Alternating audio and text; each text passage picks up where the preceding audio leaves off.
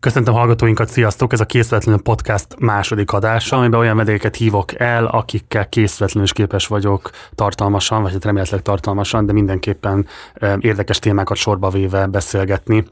Hogyha előfizetsz a Patreonon keresztül a Partizán tartalmaira, akkor a megjelenés pillanatában hozzáférsz ehhez a podcasthoz is. Egyébként meg mindig a megjelenést számított kettő hét múlva kerül ez a szélesebb nyilvánosság számára is meghallgathatóvá. Tehát érdemes előfizetni emiatt is. A mai vendégem Láng Anna Mária, Anna Mari, akit én még a Kréta Közszínházból ismertem meg, egy rövid ideig voltunk munkatársak is. Nagyon régóta nem beszélgettünk igazából személyesen sem, tehát rengeteg személyes kérdésem is van hozzá, ezeket nyilván csak módjával fogom majd érinteni, de azért fogok egy-kettőt érinteni, és hát rengeteg szakmai kérdésem van hozzá, közéleti kérdésem van hozzá, kulturális kérdésem van hozzá, olyan kérdések, amelyekről azt gondolom, hogy neki megkülönböztetett véleménye van, és valószínűleg ritkán van lehetősége megosztani a szélesebb nyilvánossággal, úgyhogy remélem most erre ilyen, ilyen sor tud majd kerülni. Hát szia, Anna Mari! Szia, Marci, és én is köszöntöm a hallgatókat, és nagyon köszönöm, hogy lehetőséget adsz arra, hogy beszélgessünk. egy iszonyúra vártam, és nagyon örülök, hogy itt vagy. Um, Kezdhetjük Máté Szalkával? Hogyne, hogyne, sőt.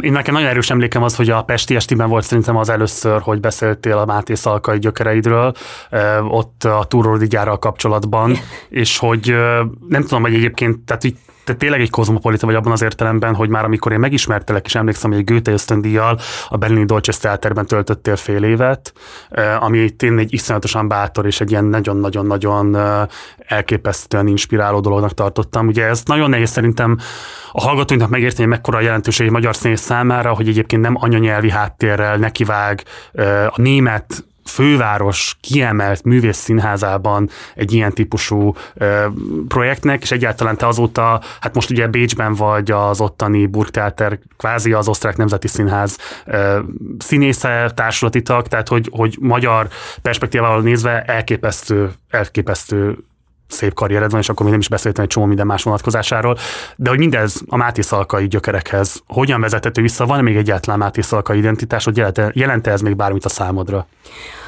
Hát amikor éppen van valami olyan gondolat a fejemben, hogy már éppen komolyan venném magam, vagy, vagy, vagy hajlanék valamiféle elszállásra, vagy, meg részegednék ettől a úgymond karriertől, ahol, amit elértem, akkor azért mindig eszembe jut, hogy, hogy ez egy része a dolognak, de alapvetően én egy Máté Szalkai lány vagyok, kisvárosi gyökerekkel, egy, egy eléggé mm, tulajdonképpen zárt, biztonságos világgal a hátam mögött, és hogy, hogy ebből lőttem ki valahová egy olyan területre, ahová azért is tudtam kilőni, mert fogalmam se volt, hogy milyen veszélyekkel járhat. Tehát, hogy teljesen vakon mentem bele ezekbe a helyzetekbe, csak azért, mert, mert izgatott. De a, az én bensőm az, az egy Máté Szalkai lány most is. És tudod szeretni, vagy azért van benne gyűlölet is adott esetben a település irányába? Nem is feltétlenül konkrét személyek, hanem így az egész, a kisvárosi identitás irányába.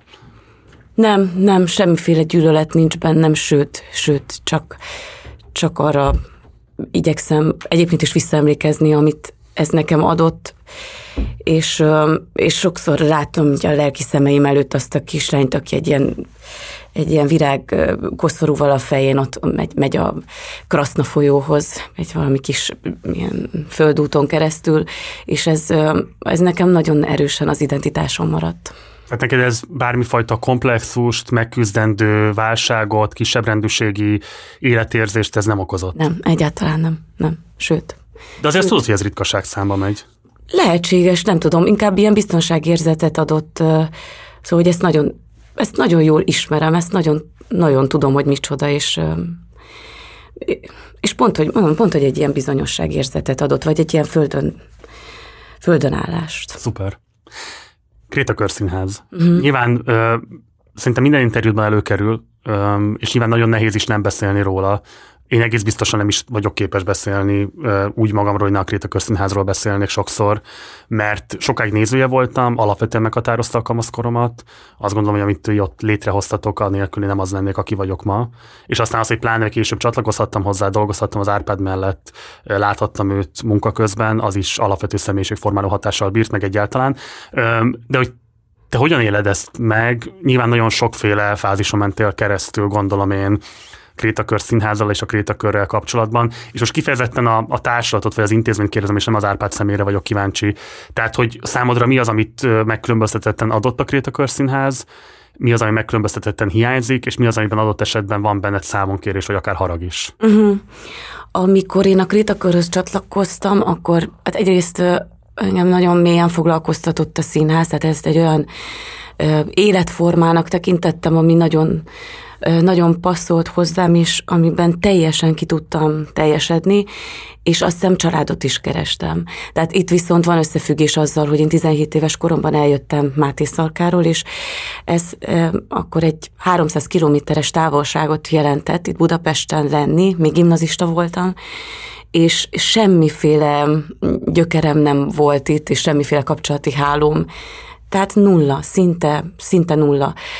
És nagyon idegen is volt számomra közben ez, a, ez az itteni színházi világ, tehát itt inkább az avantgárdban találtam meg a magam közegét, de például a sikertelen főiskolai felvételig, tehát hogy abba a körbe való bejutásnak a lehetetlensége azért erősen hatott rám, vagy visszavetett, vagy, vagy megkérdőjeleződött egy csomó minden, hogy akkor ez a színázi világ, ez végül is uh-huh. micsoda.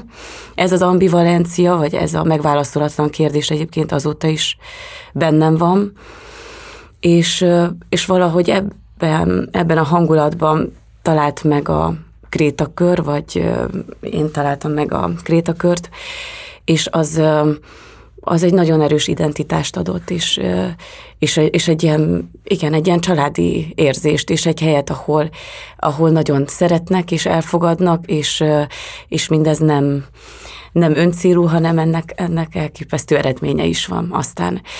Majd ezzel együtt jött a, a világ felfedezése, tehát nagyon hamar kikerültünk a világba, tehát a 20-as éveim elején egyszer csak azon vettem észre magam, hogy Párizsban az Odeon színházban játszunk, és, és a Nagy Zsolt plakátjaival van tele a város, a metró és minden óriás plakátokkal, tehát hogy a Nagy Zsolt szerepel rajta, a, a, abban a fehér neműben, amit anyukámmal Máté Szalkán a KGST piacon vásároltunk, és ez a kép, ez, tehát ez a valóság azóta is. Ez, ez a KGST piac, Máté Szalka, és a, az Odeon Színház, és az óriás plakátok. Hmm.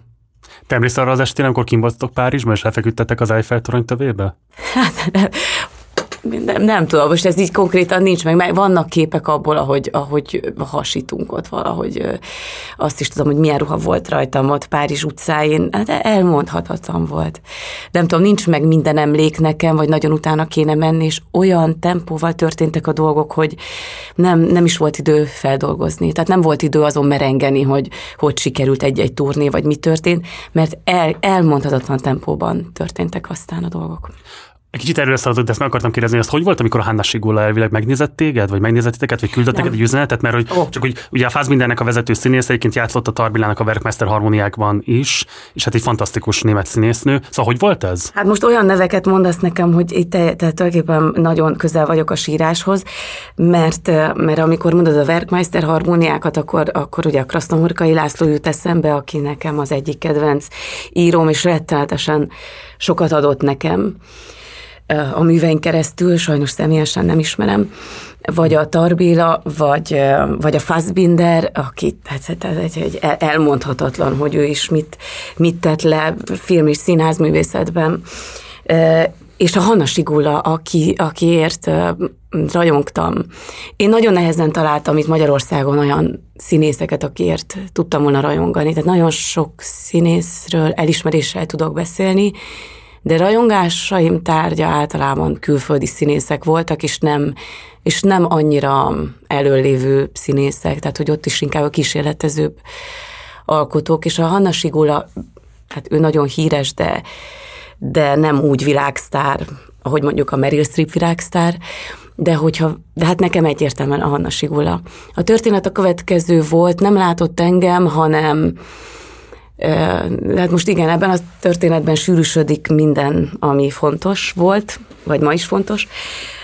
Nekem akkor meghalt a testvérem, és és a, az Árpádék, a Gáspár Máté és az Árpád kint voltak éppen Párizsban, és megnézték egy előadásban a Hanna Sigulát. És bementek hozzá utána az öltözőbe, felkeresték, és elmondták, nem tudom, mit mondtak neki rólam, de rólam beszéltek neki. És elmondták, hogy mi történt velem, és akkor a Hanna Sigula küldött nekem egy az előadásának egy szórólapját, rajta egy Fassbinder idézettel, aminek az volt a tartalma, hogy hát kb. az a tartalma, hogy megy, az élet megy tovább.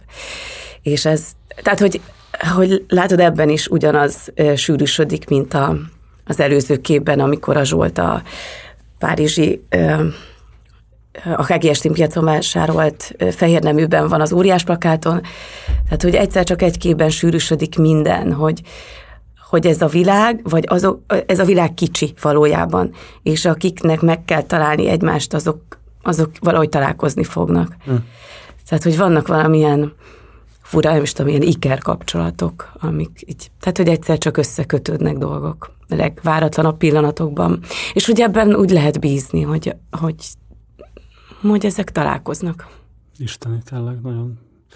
Um, visszatérve a krétaköröd, azt mondod, hogy családi viszony volt, és hogy azért kérdezem ezt, mert nyilván én nagyon, tehát a partizán nagyon sokszor gondolkodom analógiákban a krétakörrel kapcsolatban, mi az, ami működik, mi az, ami nem működik, hogy nem működik, stb. stb.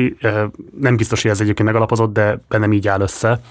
És hogy ez a családiasság kérdése, ezről, tehát hogy én erről korszakonként nagyon máshogy gondolkodom. Valamikor azt gondolom, hogy nagyon felszabadító, hogy azokkal, akikkel dolgozol együtt, azokra a családodként, vagy a család kiterjesztéseként dolgozol, de minél professzionalizáltabban dolgozol együtt emberekkel, annál ö, problémásabbá adott esetben akár toxikussá is tud válni. Igen. Mert nagyon sok minden konfliktus lejátszásának a, a, az érzelmi kiátszására ad lehetőséget, és onnantól kezdve hát a poklok kapuja nyílik ki. Um, a két körben ez hogy zajlott le neked? Nyilvánvalóan mind a két oldala megvolt. Egyrészt nagyon számíthattunk egymásra minden minden, akár személyes történetnél is, tehát problémáknál, akár ha, ilyen haláleseteknél, tehát nem, nem az enyém volt az egyetlen, hogy, hogy korán elveszítettem valakimet. Tehát, hogy ilyenkor mindig volt egy olyan erős megtartó erő, ami, amivel sehol máshol nem találkoztam. És nem csak családias érzésről kell itt beszélni, hanem, hanem egyfajta csapatról. És ebben az Árpád ö, zseni volt, hogy, ö, hogy hogy tud egy csapatot összetartani. Tehát annyi szeretet volt benne az emberek iránt külön-külön, és olyan ö, rajongás és elfogadás, ami össze tudta tartani ezt a csapatot, és olyan erő. Ennek most egyébként ma a Burgtáterben például az ellenkezőjét tapasztalom. Tehát ott a, ennek az egész intézménynek a feje nagyon sok mindent tud, de ezt egyáltalán nem. És ennek igen, van felszabadító része is, mert egyszer nem tartozó felelősséggel másokért. Tehát leteszed a munkát, mehet haza, kész, nem kell foglalkozni senkivel. És ez néha igenis felszabadító, és akkor az ember az energiáit másra tudja összpontosítani. De én mégis azt gondolom, hogy hatékonyságban az előző, tehát a krétakörös működés sokkal jobb volt. Annak minden problémájával együtt. Tehát inkább azt választanám most, ha választani kellene, hogyha, hogyha jó színházról gondolkodom. Hm. De nyilván kezelni kell a problémákat is, és volt, hogy fullasztó volt, és nem véletlenül mentem el akkor Berlinbe ösztöndíjjal, mert, mert volt, amit már már nem bírtam, illetve a terhelés is olyan nagy mértékű volt, hogy nem bírtam.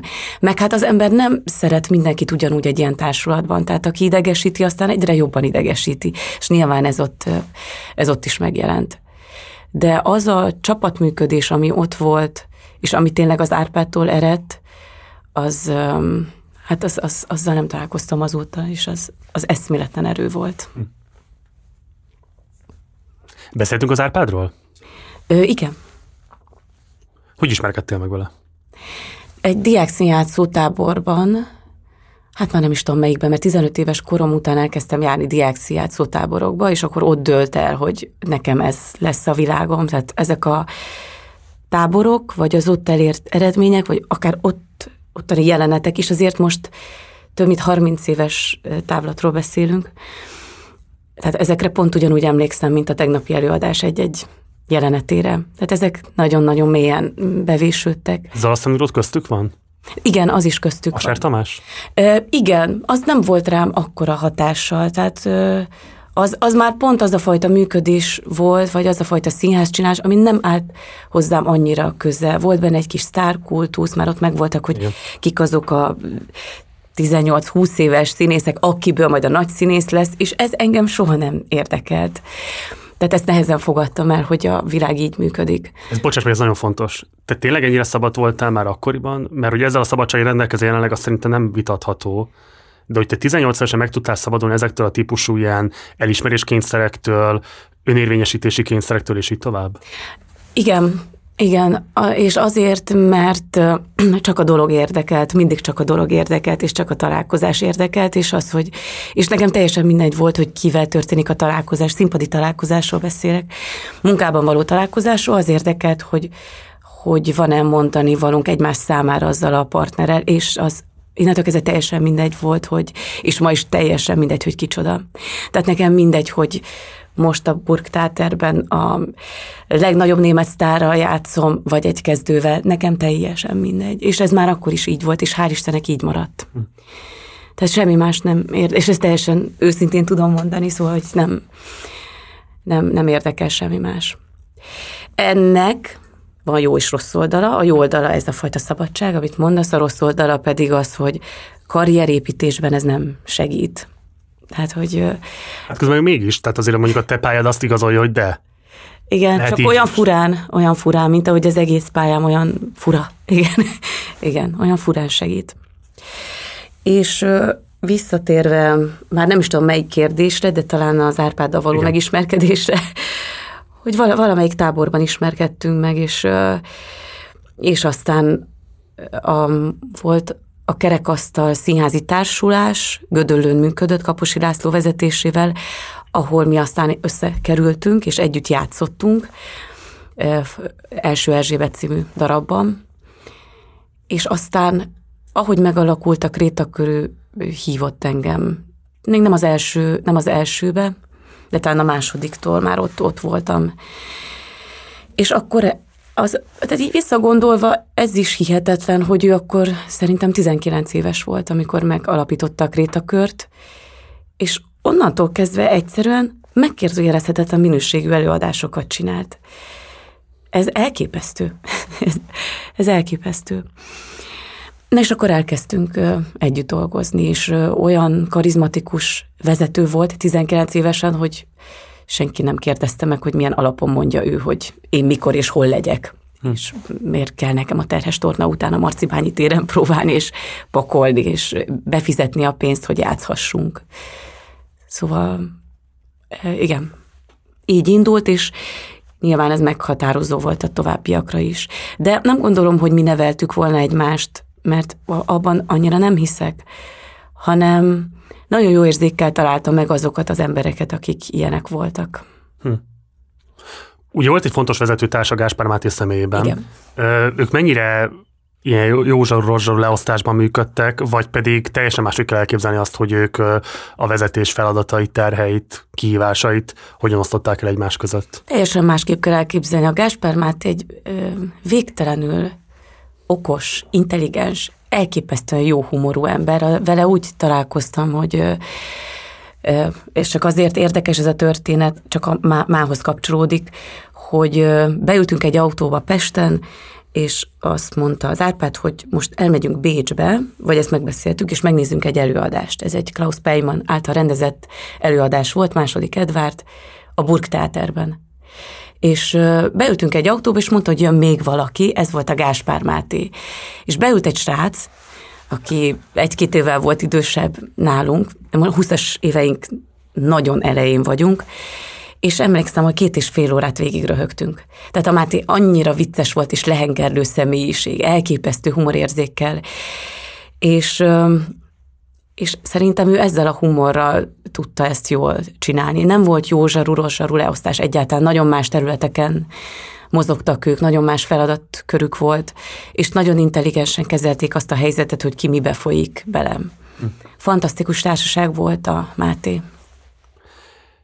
Nagyon nehéz szerintem visszaadni annak, aki nem láthatott Krétakör színházas előadást, hogy mi is volt ennek a megkülönböztetett jelentősége, mert hogy nyilván az is, hogy olyan típusú formanyelvi, tartalmi vállalások, kísérletek és így tovább jellemezték az egész működéseteket, Hát ami ma már igazából nincs, tehát nem tudok mondani sajnos egyetlen. Nekem azóta is ez a fájdalom, hogy, hogy bárcsak lenne, minél több, bárcsak, hogyha példa és minta lenne. Sokak számára sajnos nem az.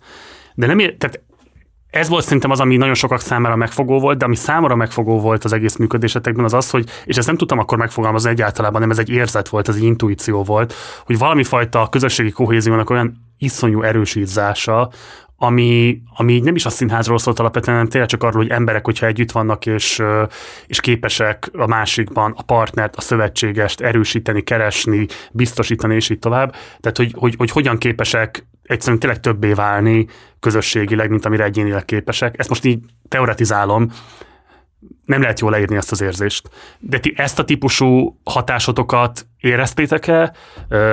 Tudatosak voltatok-e azzal kapcsolatban, hogy ti így, mint közösség vagytok hatalmas jelentőséggel sokak számára. Egyáltalán mennyire volt ez téma közöttetek? Uh-huh. Nekem nem, nem, nem annyira volt ez téma, mert mert ott is, ott is mindig a dologgal voltam valahogy elfoglalva, és nem a hatásával. És valahogy egyszer csak ez a lendület így repített minket, tehát hogy állandóan újabb és újabb helyzetek voltak, a világ újabb és újabb pontjain jelentünk meg, és mindenütt, mindenütt hatalmas teljesítménykényszerrel, de belső teljesítménykényszerrel dolgoztunk, tehát valahogy ennek a hatásával én nem voltam, nem voltam tisztában de azt tudtam, hogy nagyon erős dolgot csinálunk, hiszen az eredmények azt mutatták, hogy erre nagyon sokan kíváncsiak. Ez egy jó érában is volt, mert amikor mi elkezdtünk dolgozni, akkor Kelet-Európa nagyon érdekessé vált a világ számára. Azt meg lehet azért figyelni, hogy ezeken a nagy színházi jamborikon mindig van valami fő topik, mindig a világnak valamelyik tája egyszer csak a legérdekesebb, és akkoriban, amikor mi dolgoztunk, akkor azt hiszem ez, ez Kelet-Európa volt. Tehát pont elég egzotikusak voltunk ahhoz, hogy kíváncsiak legyenek ránk. Ö, annélkül, hogy ö, tehát nem szeretnék patetikus lenni, de ö, én úgy gondolom, hogy ezt az egészet mégiscsak a szeretet tartotta össze. Hát valahogy valami odafigyelés, meg szeretet alapú dolog volt. Szeretet egymás iránt és a színház csinálás iránt. És, és a közönség iránt érzett szeretet is. És a, a, aztán nyilván ez jön vissza, és és attól, hogy ez állandóan ez az érzés így kering a társulaton belül is, a közönséggel való viszonyban is, ez, ez egyszerűen energiát ad folyamatosan, tehát ez tüzeli, ez hajtja, ez a motor. Mm, tehát sajnos azt kell mondjam, hogy ez ennyire egyszerű, uh-huh. ami nekem is egy érdekes felismerés, mint hogy mostanában azt látom, azt figyelem az előadásokban, a drámákban, hogy és a drámák is erről szólnak, hogy van szeretet, vagy nincs szeretet. Minden szenvedés erről szól, hogy megkapom a szeretetet, vagy nem kapom meg. Ettől dráma, a dráma. Nincs más, nincs nagyon más tartalom. Hm.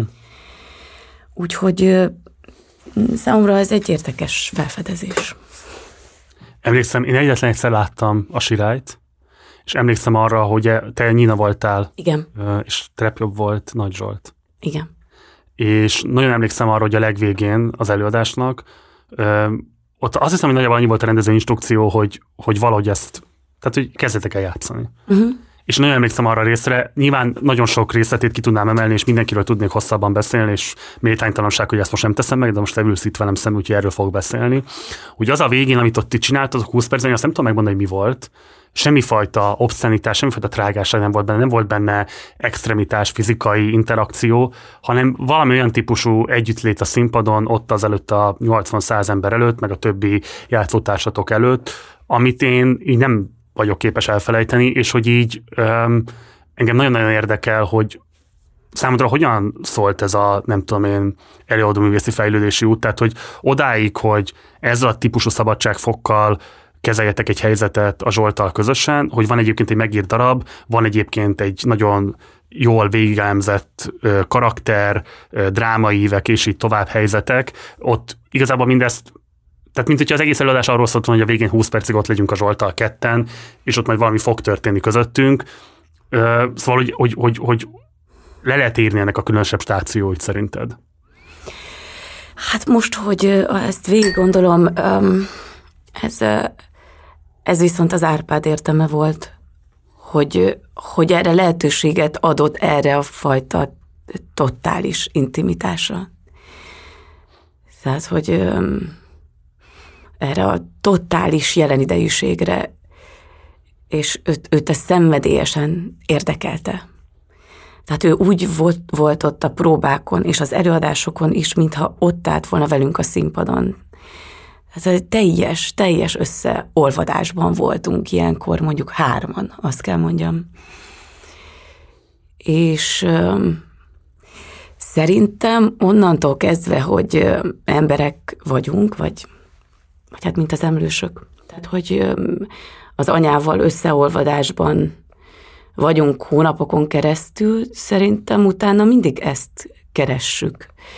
És hát ezt a, ezt a teljes együttlétet, nagyon erotikus műfajnak is tartom a színházat.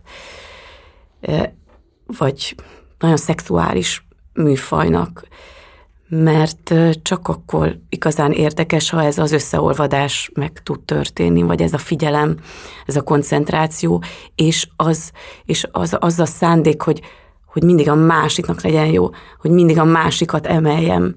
És ebben is zseniális volt a Zsolt is, és az Árpád is, hogy, hogy ebben az emelésben, hogy, hogy mindig a másikat emeljük. Hm. A Zsolt nekem a legfontosabb partner az életemben. Ezt most is így mondod. Igen. ez jelen időben is így van. Ez jelen időben is így van, noha nagyon régen játszottunk együtt, bár pont most fogunk együtt játszani, és nyáron már. Igen, ezt mondd el, kérlek. Az Örkény Színházban Készül egy előadás, Kárpáti Péter rendezés írja, illetve már megírta a mi improvizációink alapján. Nyáron párszor összejöttünk és dolgoztunk. Egyébként a mi krétakörös múltunk feldolgozása is benne van ebben az előadásban. Wow. Nem csak a szép dolgok, hanem a traumatikus dolgok is és, és, és a Zsoltal mindegy, hogy hány év telik el, tehát ugyanott veszük föl a fonalat. Tehát ez egy ilyen iker kapcsolat. És igen, tehát ő a legfontosabb színészi partner az életemben. Végül is mindig azt keresem, amit, amit vele tudtam csinálni, játszani. És van, hogy, van, hogy találkozó olyan színészekkel, akikkel ezt el tudom érni, és akkor itt jön be a képbe akár a burktáter is, hogy nyelvtől, kultúrától és mindentől függetlenül ott is megtalálja az ember azokat, akikkel ez a, ez a fajta összeolvadás lehetséges. És itt jön vissza esetleg a Hanna Sigulla is, hogy bárhol a világon megtalálja az ember azokat, akikkel ez megy. Neked mi a magyarázatod? Miért lett vége? Hmm. Biztosan van sok magyarázat rá, és biztos nagyon bonyolult, de az első, ami eszembe jut, hogy, hogy elfáradtunk. Elfáradtunk ebben az égésben, és abban, hogy, hogy soha nem volt idő feldolgozni, ami történt. Tehát úgy olyan durván ment a szekér, rohant velünk, hogy, hogy elkerülhetetlen volt, hogy egyszer csak egy fal szembe jöjjön. Szerintem el, elfáradt a dolog, és akkor az Árpád kezdett volna más irányba menni, de, de nem voltunk egy ritmusban addigra, és akkor azt mi meg nem úgy akartuk. Ki szeretett belőlünk valójában? Már mást szeretett. És mi is, tehát, hogy szép lassan voltak ilyen elhagyások. Elfáradt. Szükségszerű volt, hogy vége legyen. És emiatt nincs benned harag? Számonkérés, nem is konkrétan mondjuk az Árpáddal szemben, hanem úgy általában a helyzettel kapcsolatban, vagy bárkivel kapcsolatban? Nem, nincs. Volt egy ilyen fura mondata, amit sokan kikértek maguknak, amikor feloszlatta a krétakört, akkor azt mondta, hogy a krétakör én vagyok, és mármint, hogy ő. és, és sokan kikérték maguknak. Lehet, hogy ki lehet kérni ezt a mondatot, mert hát ezt együtt, együtt csináltuk, de de addigra már én is úgy gondoltam, hogy már nem akarom ezt csinálni. És, nekem, nekem végül is ez jól jött akkor, hogy, hogy ő ennek pontot tett a végére. Bár nagyon fura pillanat volt a szakítás, ott két részletben lett vége, mert egyszer felosztatta a nagy társulatot, és akkor még néhányan maradtunk. Igen. És akkor ez egy ilyen nemzetközi társulat lett, egy, egy szabadabb, olyan értelemben, hogy nem foglalkoztatott folyamatosan embereket. Voltak francia színészek is, ti is csatlakoztatok addigra, és, és akkor egyszer csak találkozott, találkozott kért tőlem a Deák téren, és akkor mondta, hogy már nem szeretne velem dolgozni. Az olyan bizarr volt, ott ültünk valami kövön. Az fura volt mégiscsak 15 év után. Egy ilyen, egy ilyen mondat, de... Jó volt az indoka? Hogy nem, nem, nem, nem, nem nagyon volt indok. Hát olyan egyértelmű volt, hát már nem érdekeltem. Nem, nem inspiráltam. Nem inspiráltam, és, és nem tudtam őt úgy támogatni, ahogy ő azt szerette volna. Uh-huh. És ez így volt. Tehát ebben teljesen igaza volt, már nem tudtam. Erről ennyi év távlatából tudsz ennyire analitikusan beszélni, vagy akkor is képes voltál erre? Nem, akkor is képes voltam erre, mert akkor már én hideg fejjel voltam ebben a helyzetben. Én akkor már egyszer el is mentem. Én akkor már egyszer ezt másképp gondoltam. És, és, és, és, és nekem is fullasztó volt már ez az egész. Ugye az az Árpád, akit én ismerek, az alapvetően a Krétakör Színház utáni időszak Árpádja. Nagyon keveset láttam abból, hogy a Krétakör Színházban hogy működött, és úgy nagyon fontosan tartja, hogy van egy kontinuitás a Krétakör Színház és a Krétakör között, még akkor is, hogyha abban ti már nem vettetek részt. És hogyha így nagyon leegyszerűsítően akarom megfogalmazni, akkor az alapvető érdeklődése az volt, hogy mi van azon túlmenően, hogy 7-től 9-ig állunk a színpadon, és a végén megtapsolnak minket a nézők, és hogy mi történik azokkal, akik odajönnek a színházba, egyáltalán lehet-e a színház agóra a társadalmi interakciónak a tere, lehet-e többet kérni a nézőtől, többet elvárni adott esetben, rákényszeríteni arra, hogy vegye észre, hogy ő maga is társadalmi lény, politikai lény, és így tovább. Tehát volt egy nagyon erőteljes érdeklődése, ami egyébként az ilyen nagy elődökhöz sorolja talán őt magát is, Szerintem egyébként van egy ilyen típusú tendencia a nagy színház csinálók részéről mindig is lehet látni, hogy, hogy egy ponton túl kevéssé válik a polgári színház kínálta keretek, és akkor az a kérdés, hogy mi van azon túl, és akkor van, aki formanyelvű megújulásokat kezdeményez, van, aki teljesen más típusú színészekkel kezd, vagy, vagy, vagy más típusú személyiségekből kezd színészetet előcsiholni, és így tovább. Te nem tudtál rá csatlakozni, azt mondod alkotótársként, de nézőként vagy egyáltalán szakmai szereplőként mit gondoltál a Krétakör Színház utáni Krétakör tevékenységéről, és főként az Árpádnak erről a típusú alkotói attitűdváltásáról? Erről nehéz érzelemmentesen beszélnem, Nem vagy hidegfejjel, mert ott, ott dolgok nagyon-nagyon megbántottak engem. Ott volt például egy akciót az új Krétakör bázison, ahol ahol volt egy jelenet, amiben megsemmisítődtek a, régi krétakörös dolgok, nem a felvételek, DVD-k is valahogy lealacsonyítóan és degradálóan volt kezelve az, az egész téma és az a nagy korszak, ami ezt nekünk volt. Csak mondja, szerintem ez egy nagyon fontos pont, hogyha beszéltünk róla kicsit hosszabban, ugye a Göncipár utcában, ahol egyébként most egy loft, vagy nem is, bocsánat, nem egy, egy ilyen apartman együttes van. Uh-huh. Um, szóval ott lett egy bázis a, a Krétakörnek, és annak a megnyitóján, ahol a, a Krétakör archívumot is elhelyezték egy szobában, és sokat dolgoztam az az archívumban, rengeteg cikk, felvételek, és így tovább. És ott valóban volt valami ilyesmi akció, aminek a jelentőségét én csak később értettem meg, hogy ez mekkora tiszteletlenség, adott esetben kifejezetten nagypofájú becstelenség. És nem tudom, ki kezdeményezte, hogy ez az Árpádnak volt az ötlete, adott esetben én hoztam, vagy valaki más hozta, de valóban az történt, hogy a duplikátumokat, vagy a fénymásolatokat, vagy valami hasonlót ott elkezdtünk szétdobálni és szortírozni. Hát én mindegy, nem tudom mennyi voltam akkor, 22-23. Nagyon fiatal voltál? Igen, igen. Most Na, mindegy, de hogy így, de hogy így, az, de, de hogy ami nagyon fontos, hogy ilyen, ilyen, ilyen súlyosan öntudatlan. Te ezt láttad személyesen, vagy értesültél róla? Ott voltam, ott voltam, láttam személyesen. Az, az sokkoló volt, sokkoló volt, de utólag persze mindent értek, és miért kellene mindig tekintettel lenni mindenkire, nem kell. Tehát, hogy az egy őszinte gesztus volt tőle, elege volt, ezt így egy ilyen vad gesztussal akarta valahogy mindenkinek a pofájába tolni, hogy neki ebből elég, és nagyon-nagyon mást gondol.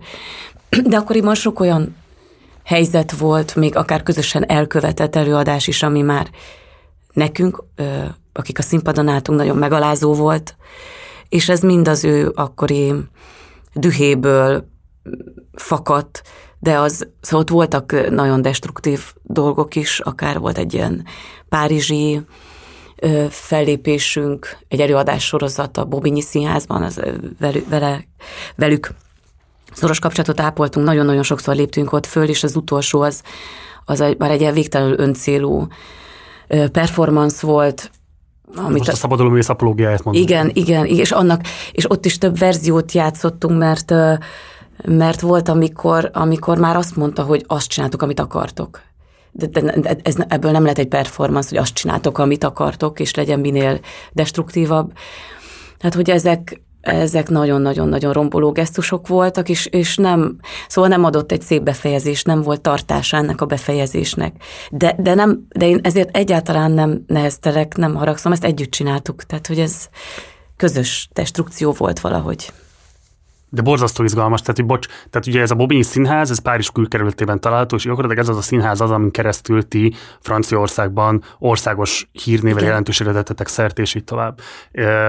A Patrik, aki a vezetője volt ennek a színháznak, az ilyen apjaként imádta az Árpádot, és én emlékszem, hogy ott találkoztam vele először, csak hallottam a hírét, tudtam, hogy mekkora jelentőség van az intézménynek, és én emlékszem arra a sokra, a döbbenetre, aztán a düre, a gyűlöletre is adott esetben, ami megjelent a színház részéről, hogy igazából ti most mi a szart csináltok, odaadtuk a teljes színházat, annak a krétakörnek, akivel beleszerettünk tizen éven keresztül, mi a szar történik?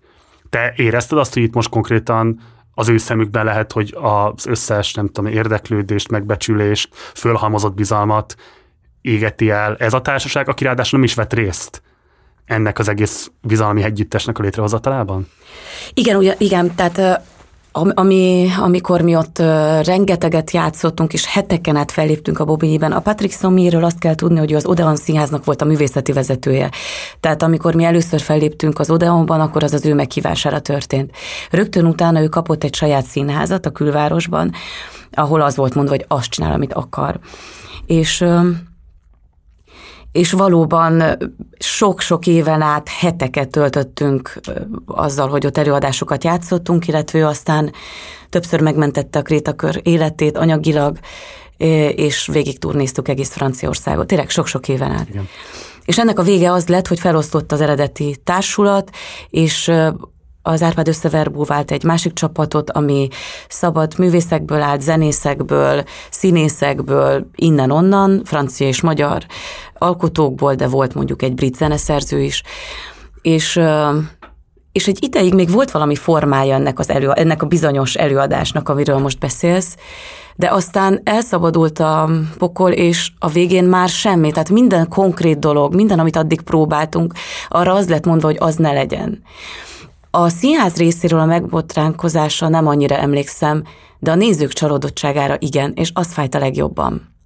Mert olyan volt, mint tényleg egy ilyen, fú, nem tudom, valami darab undorító, tényleg egy szar darabot oda tettünk volna eléjük a színpadra. De jogos volt szerinted? Tehát, hogy, hogy, hogy utólag visszagondolva, tehát hogy szerintem pont ez volt a dolognak a lényege, hogy mit tudnak kezdeni azzal, hogyha nem azt kapják, amit krétakörként ismernek, és hogy van-e annyi nyitottság, van-e annyi bizalom egyáltalán, hogy ennek is van értéke, csak lehet, hogy magadon kell kalibrálni az, hogy a befogadásra ö, érzékenyebb, alkalmasabb legyél, nem tudom. Ez, ez, ez, ez lehetett volna egy érvényes verzió akkor, hogyha mi is így gondoljuk, mi többi alkotó. De mi nem így gondoltuk, a rettenetesen zavarban voltunk, és nagyon szégyeltük magunkat.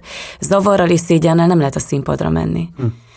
Tehát mindent lehet csinálni, mindent, ha az ember azt komolyan gondolja, mélyről, belülről jön, át van rágva, őszinte, de a zavar, az zavart szül. És itt ez volt a helyzet. Tehát mi szégyeltük magunkat. Hm. Úgyhogy ez lett a vége. Oké. Okay. És zárok is a kritikus színházhoz, mert szerintem ami, ami különösen izgalmas az egész történetben, hogy így a rendszerváltás ígéreteinek így a legszebbikeit fogja szerintem össze. Tehát, hogy így arról szól, hogy létezhet az önszerveződés, lehetséges a saját intézmény megalapítása, lehetséges kitörni a nem tudom én, nyelvi, nemzeti határokon túlra, van internacionalista vagy ilyen nemzetközi ö, építkezésre lehetőség, a tehetség utat tör magának, és elismerés kap, és adott esetben közforrásokra is számíthat. Ö, tehát, hogy, hogy, hogy valami nagyon szép történet, amit úgy tűnik, mint hogyha belső nézeteltérések és művészi konfliktusok szedtek volna szét, de hogy közben volt körülötte egy színházi világ is, ami egy ponton túl szerintem így kénytelen volt elismerni ennek a jelentőségét, adott esetben díjazni is, de hogy azért akkor már megjelentek azok a tendenciák, amik aztán 2010 után teljesen szétbarmolták ezt a világot, és az a típusú együttműködésre való képtelenség, rossz értelme elitizmus, gőg, arrogancia, másik lenézése, megvetése, a, a, nyílt, a nyílt beszédre és közésre való teljes képtelenség, és akkor hosszan tudnám még ezeket sorolni. Szóval azért ez volt a közege annak, amiben a krétakör létrejött. Ki, ugye a Máté, Gáspár Máté és az Árpád foglalkoztak azzal, hogy hogyan lehetne rábírni a színházi világ egészét, hogy ezen változtassanak. Nyilván kettő nehezen voltak elégségesek, de szerinted lehetette volna más ennek az útja, hogy amikor 2010-ben bekövetkezik az, ami bekövetkezett, a kétharmados hatalomváltás, addigra adott esetben sokkal szélesebb körű együttműködés támogassa azt a világot, aminek a Krétakör volt a vezércsillaga akkoriban. Hát nem, nem lehetett volna. Akkor lehetett volna, hogyha ez nem ebben az országban történik. Akkor uh-huh. lehetett volna. Nem, hát, hát itt, itt minden rettenetesen bekeményedett és változásra képtelen. Én, nagyon sötéten látom ezt a helyzetet. És van, van egy mondat, a, egy kuci darabban Mundrucukornél rendezte a Szégyen, amiben a Zsótér Sándor mondja, hogy a, a koponya után a temperamentum az emberi test legkeményebb része. És azt látom, hogy a temperamentum az nem nem változik, tehát nem tud szabadabban létezni és megszabadulni a kötöttségektől. Nagyon-nagyon sötéten látom ezt. Hm. Úgyhogy szerintem nem, nem, nem, nem, ez nem tudott volna egy jó történet lenni, nem tartunk ott, hogy ez egy jó történet legyen. Miközben a te történeted mégiscsak nagyon jó, tehát szerintem talán az egyedüli vagy, és most nem fogok senkiről személyesen beszélni, de hogyha a Kréta utáni időszakot megnézzük, akkor azért azt lehet látni, hogy sokaknak nagyon komolyan megrekedt a pályájuk, mások komoly uh, egzisztenciális kitettségbe kerültek, tehát uh, van, aki elment akár adott esetben kommerszébb irányokba, és ott tudott valamilyen típusú karriert építeni magának, tehát nem mondom azt, hogy egységesen mindenki rosszabb helyzetbe került, de az a típusú művészi kiteljesedés és önállóság, ami mondjuk neked most a sajátod, én nem hiszem, hogy bárki más befutott volna ilyen típusú karriert, hogy Nyilván te nem feltétlenül így érted ezt meg, hogy ez egy ilyen egyenesen fölfelé ívelő pálya lenne. Nyilván rengeteg konfliktus volt ebben is, meg, meg szorongás. Vagy volt-e egyáltalán, igazából ezt kérdezem? A, szerintem, igen, valószínűleg a színházi területen a, most az a legnagyobb ív, vagy a legérdekesebb, vagy a legfurább ö, pálya, igen, amit én most bejárok, az, az igen, bizonyára így van. Azért lehet ez, mert ö, mert mindig ö, mertem olyan helyzetbe belemenni, ahol tudtam, hogy, hogy, hogy nem nyerhetek. Ez, ez, ez, ez egy paradoxon. Ez egy paradoxon. Ezt fel is kikérem, én is értem. De amikor elhívtak engem külföldre játszani, és én tudtam, hogy én nem beszélem azt a nyelvet. És azt mondtam, hogy megyek. és hogy majd lesz valami. Tehát nem lehet a burgtáterbe leszerződni úgy, hogy az ember nem beszél jól németül. Ilyen nincs. Nem, nem csinál ilyet az ember, de én megcsináltam, mert az volt, hogy hát majd lesz valami, hát valami miatt azt gondolják, hogy menjek oda, hát majd akkor valahogy lesz. Tehát valami hiányzik belőlem, ami, ami félelemmel kapcsolatos.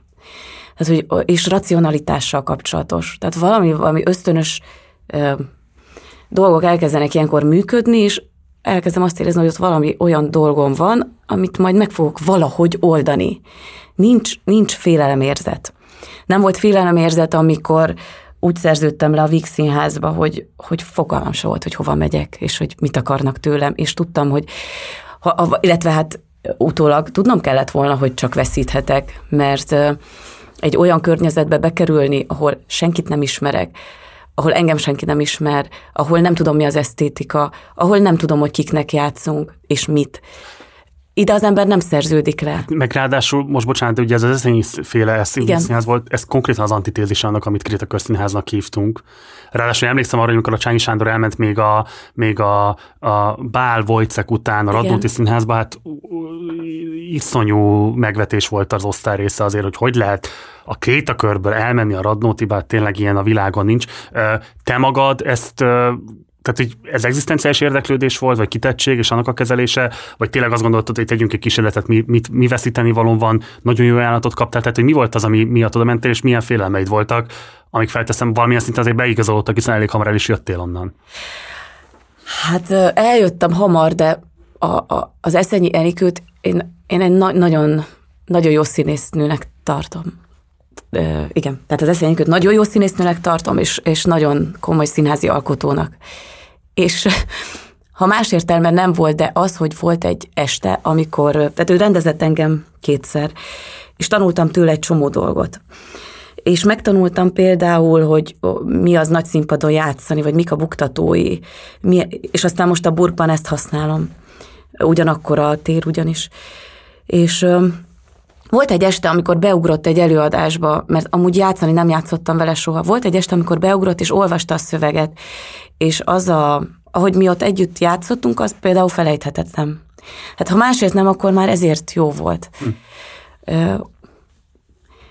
A, a többi dologról nem érdemes most beszélni, mert ezt soha nem mondja el róla senki, tehát én ezt tartom fontosnak elmondani. De azért bocsáss meg, azt mindenképpen meg szeretném kérdezni, azokat a bestialitásokat, amelyek az ő szemével kapcsolatban napvilágot láttak, te tapasztalta, de szerepet játszottál abban, hogy eljöttél onnan. Mit gondolsz erről? Ö, velem szemben nem történt ilyesmi. Azt láttam, hogy a színház így működik, de nem tudtam azt gondolni, hogy ezt ő okozza, hanem azt gondoltam, hogy az egésszel baj van.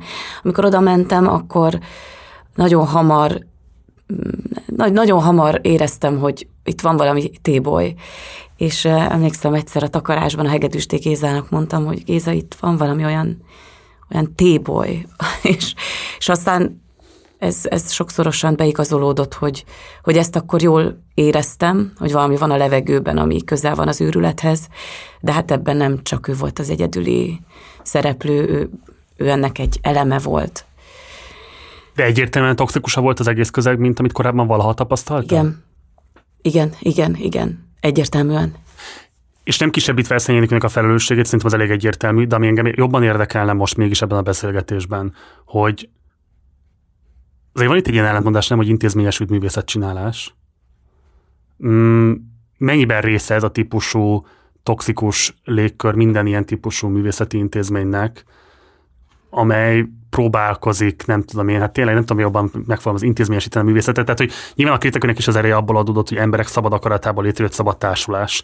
Általában az ilyen típusú művészeti kezdeményezések tudnak erősek lenni, művészeti műfajtól függetlenül.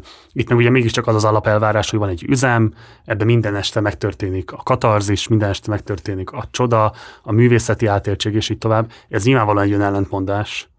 Abszolút, abszolút valami más, ezekben az intézményekben valami más adja a gyóanyagot, valami más működteti. Igen, ezek, ezek toxikus helyzetek, és nagyon-nagyon ritkán találkoztam olyan színházvezetővel, aki ezt értelmesen, normálisan is, és mentálisan, egészségesen tudta kezelni, és emiatt esetleg az egész intézmény is mentálisan, normálisan működött. Nagyon nagyon szorongató dolgokat élek át a burgtáterben is ezzel kapcsolatban, tehát ott is nagyon problémás helyzetek vannak, holott ott elvileg azt képzeltjük, hogy az intézmény olyan szabályokat vezetett be, aminek a következtében ez nem történhet meg, hatalommal való visszaélés, vagy, vagy olyan különös, különösen kegyetlen bánásmód, tehát ott ha, ha azt érzi az ember, hogy ki van használva bármilyen értelemben, akkor van egy iroda, ahova bekopogtat, és elpanaszolja a panaszát, és onnantól az kezelve van. Nagyon szépen, papíron nagyon szépen működik, de közben mégsem, és attól tartok, hogy ez az intézmény nagyságának is, és egy tradíciónak is a következménye. És annak is a következménye, hogy ki akar egy ekkora intézményt vezetni. Tehát, hogy ott, ott valami olyan hatalomvágyal kell párosulnia ennek a művészi ambíciónak, aminek aztán egyenes következménye akár ez a kegyetlen, kegyetlenkedés is. Úgyhogy egészen más skilleket kell itt kifejleszteni, hogy az ember kibírja, és akár a Burgtheaternél is ez egy nagy kérdés, hogy, hogy a nehézségek ellenére mi az, ami ott tartja az embert. Van egy, tehát ez, ez igen, tehát van egy olyan, olyan minőség, ami, ami mégiscsak ott tartja az embert. De persze, hát ez egy folyamatos kérdés, hogy, hogy ez még művészete, amit csinálunk, vagy valami más. Ez, ez egy napi kérdés nekem is. Át lehet élni azt a típusú művészi előadói, nem tudom én, helyzetet, élményt, ami mondjuk adott esetben a Krétakör csúcskorszakában volt a sajátod? Olyan intenzitással nem lehet átélni, nem. Nagyon, nagyon másról szól, és nagyon más dolgokra is kell figyelni. Nyilván nekem távolságot ad valamennyire a nyelv is, vagy a kulturális környezet ismeretlensége. Tehát azt így ilyen intenzitással nem lehet átélni, de lehet jó előadásokat, érvényes előadásokat csinálni, és, és, és, és igen, akár pillanatokat meg lehet úgy fogalmazni egy ilyen őrült nagy színpadon, ahogy az ember azt, azt vágyja megfogalmazni, és el lehet érni 1200 embert is egy-egy gondolattal. Tehát ez, ez mind, ez mind elképzelhető, de, de ez egy sokkal magányosabb műfaj, hm. mint a krétakör volt adott esetben, vagy később a proton. Hm. És akkor beszéljünk is erről, mert ugye a 2010 utáni időszaknak egy fontos alkotója az életedben Mundrut Szokornél, akivel már a Krétakörszínházban is dolgoztál együtt, a Nibelung Lakópark volt az első nagy előadásotok, aztán pedig a jég, és utána jöttek a protonos előadások. Mi az, amit a Kornél hozott be az életedbe, úgyhogy azért addigra te már nagyon sokféle rendezővel dolgoztál együtt, nagyon sokféle formanyelvet tudhattál a magadénak, vagy ismerhettél, de mégis úgy lehetett látni, hogy azért ez egy más színeidet, más típusú, tehát igen, más színeidet mutatja meg, mint amiket addig adott esetben lehetett látni. Ezt te érzékelted, és ha igen, akkor miben lehet megragadni ennek a lényegét?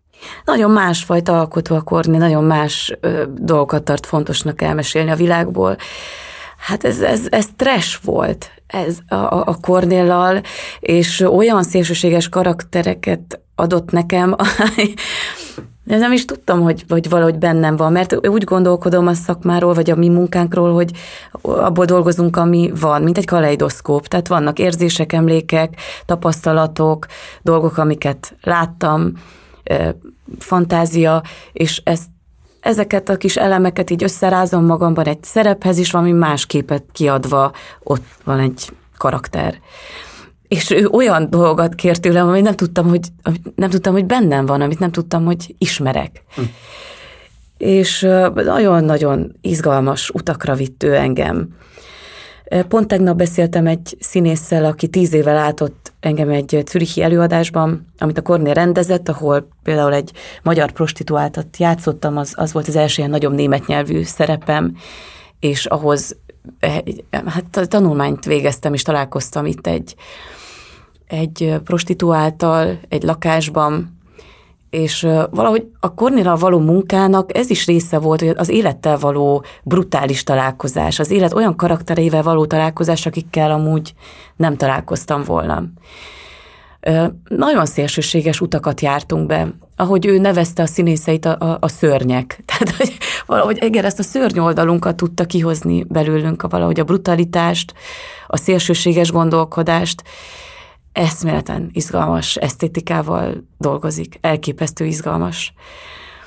Úgyhogy igen, ez egy, hát ez is azért, ez egy tíz év, tíz év volt velem, külföldön is, Magyarországon is elképesztő turné sorozatokkal a hátunk mögött a világ minden táján, Szingapurtól, Ausztrálián át, és tudom, mindenütt, mindenütt jártunk és ott megjelenni, valahogy igen, mindig hoztuk magunkkal ott is újra, újra ezt a másfajta kelet-európaiságot, ennek a mhm. brutalitását, már nem, már nem a mély érzéseket, már nem a belehalást, hanem a trest, a művér, a föld, az ilyen materiális, ilyen fura anyagok, fura lények a színpadon, veszély, hát elképesztő izgalmas volt. Szerinted miért van az, hogy két ilyen kvalitású alkotó, mint az Árpád és a Kornél, igazából nem fértek meg egy csárdába? Most nyilván be lehet zoomolni az egyikük és a másikuk érveibe, érzéseibe, gondolataiba erről a viszonyról, vagy erről annak a viszonynak a hiányáról, és mindkét oldalon valószínűleg vannak megalapozott, nem tudom én, érvek, vagy adott esetben sérelmek, sem akarok ebbe belemenni hosszan, de hogy mit mond el neked az, hogy van kettő ilyen egyébként nagyon markáns, saját formavilággal, saját művészi intenciókkal rendelkező alkotó, de hogy nem tudtak igazából szövetségessé válni. Egyetlen kell-e szerinted? Tehát, hogy ez egy természetes dolga az életnek, vagy pedig van benned is adott esetben ezzel kapcsolatban dilemma? Nagyon-nagyon erősek lettek volna együtt. Elképesztő erősek lettek volna együtt. Végülis, végülis szinte párhuzamosan is mentek a dolgok, és miután majdnem ugyanazokkal a színészekkel dolgoztak, ezt, ezt mi egy ilyen folyamatnak éltük meg. És hogy miért nem sikerült, szerintem ehhez kellett volna külső segítség, valaki, aki azt mondja, hogy sziasztok, ti ketten, uh-huh. itt van ez az épület, csináljatok itt színházat, ahogy ez mondjuk Lengyelországban hát igen. megtörtént. Bizonyos területeken megtörtént. Németországban megtörténik. Itt nem tudott megtörténni, de mondom, ez ugyanaz a temperamentum, hogy valahogy a támogatás hiányzik annyira mindenki, most nyilván közhelyeket mondok, félti a, a maga pozícióját, a maga kiszolga, kiszolgáltatottságát, hogy ez a fajta nagyvonalúság nem tudott megjelenni. Elképesztő nagyot hasíthattak volna ők kettem. Tehát azt mondod, hogy hiányzott egy olyan intézményvezető, aki nem a konkurenciát vagy a kihívást látta volna bennük, hanem a lehetőséget. Igen, és mind a ketten küzdöttek akkor is azzal, hogy, hogy nem fogadja be őket a szakma. Mind a ketten ezzel küzdöttek. Hm. És ez inkább szétválasztotta őket, és egymásra tették a feszültséget. Én így utólag így, így magyaráznám. Hm. Mondtad, hogy a Zsolt a legfontosabb játszótársad. Igen.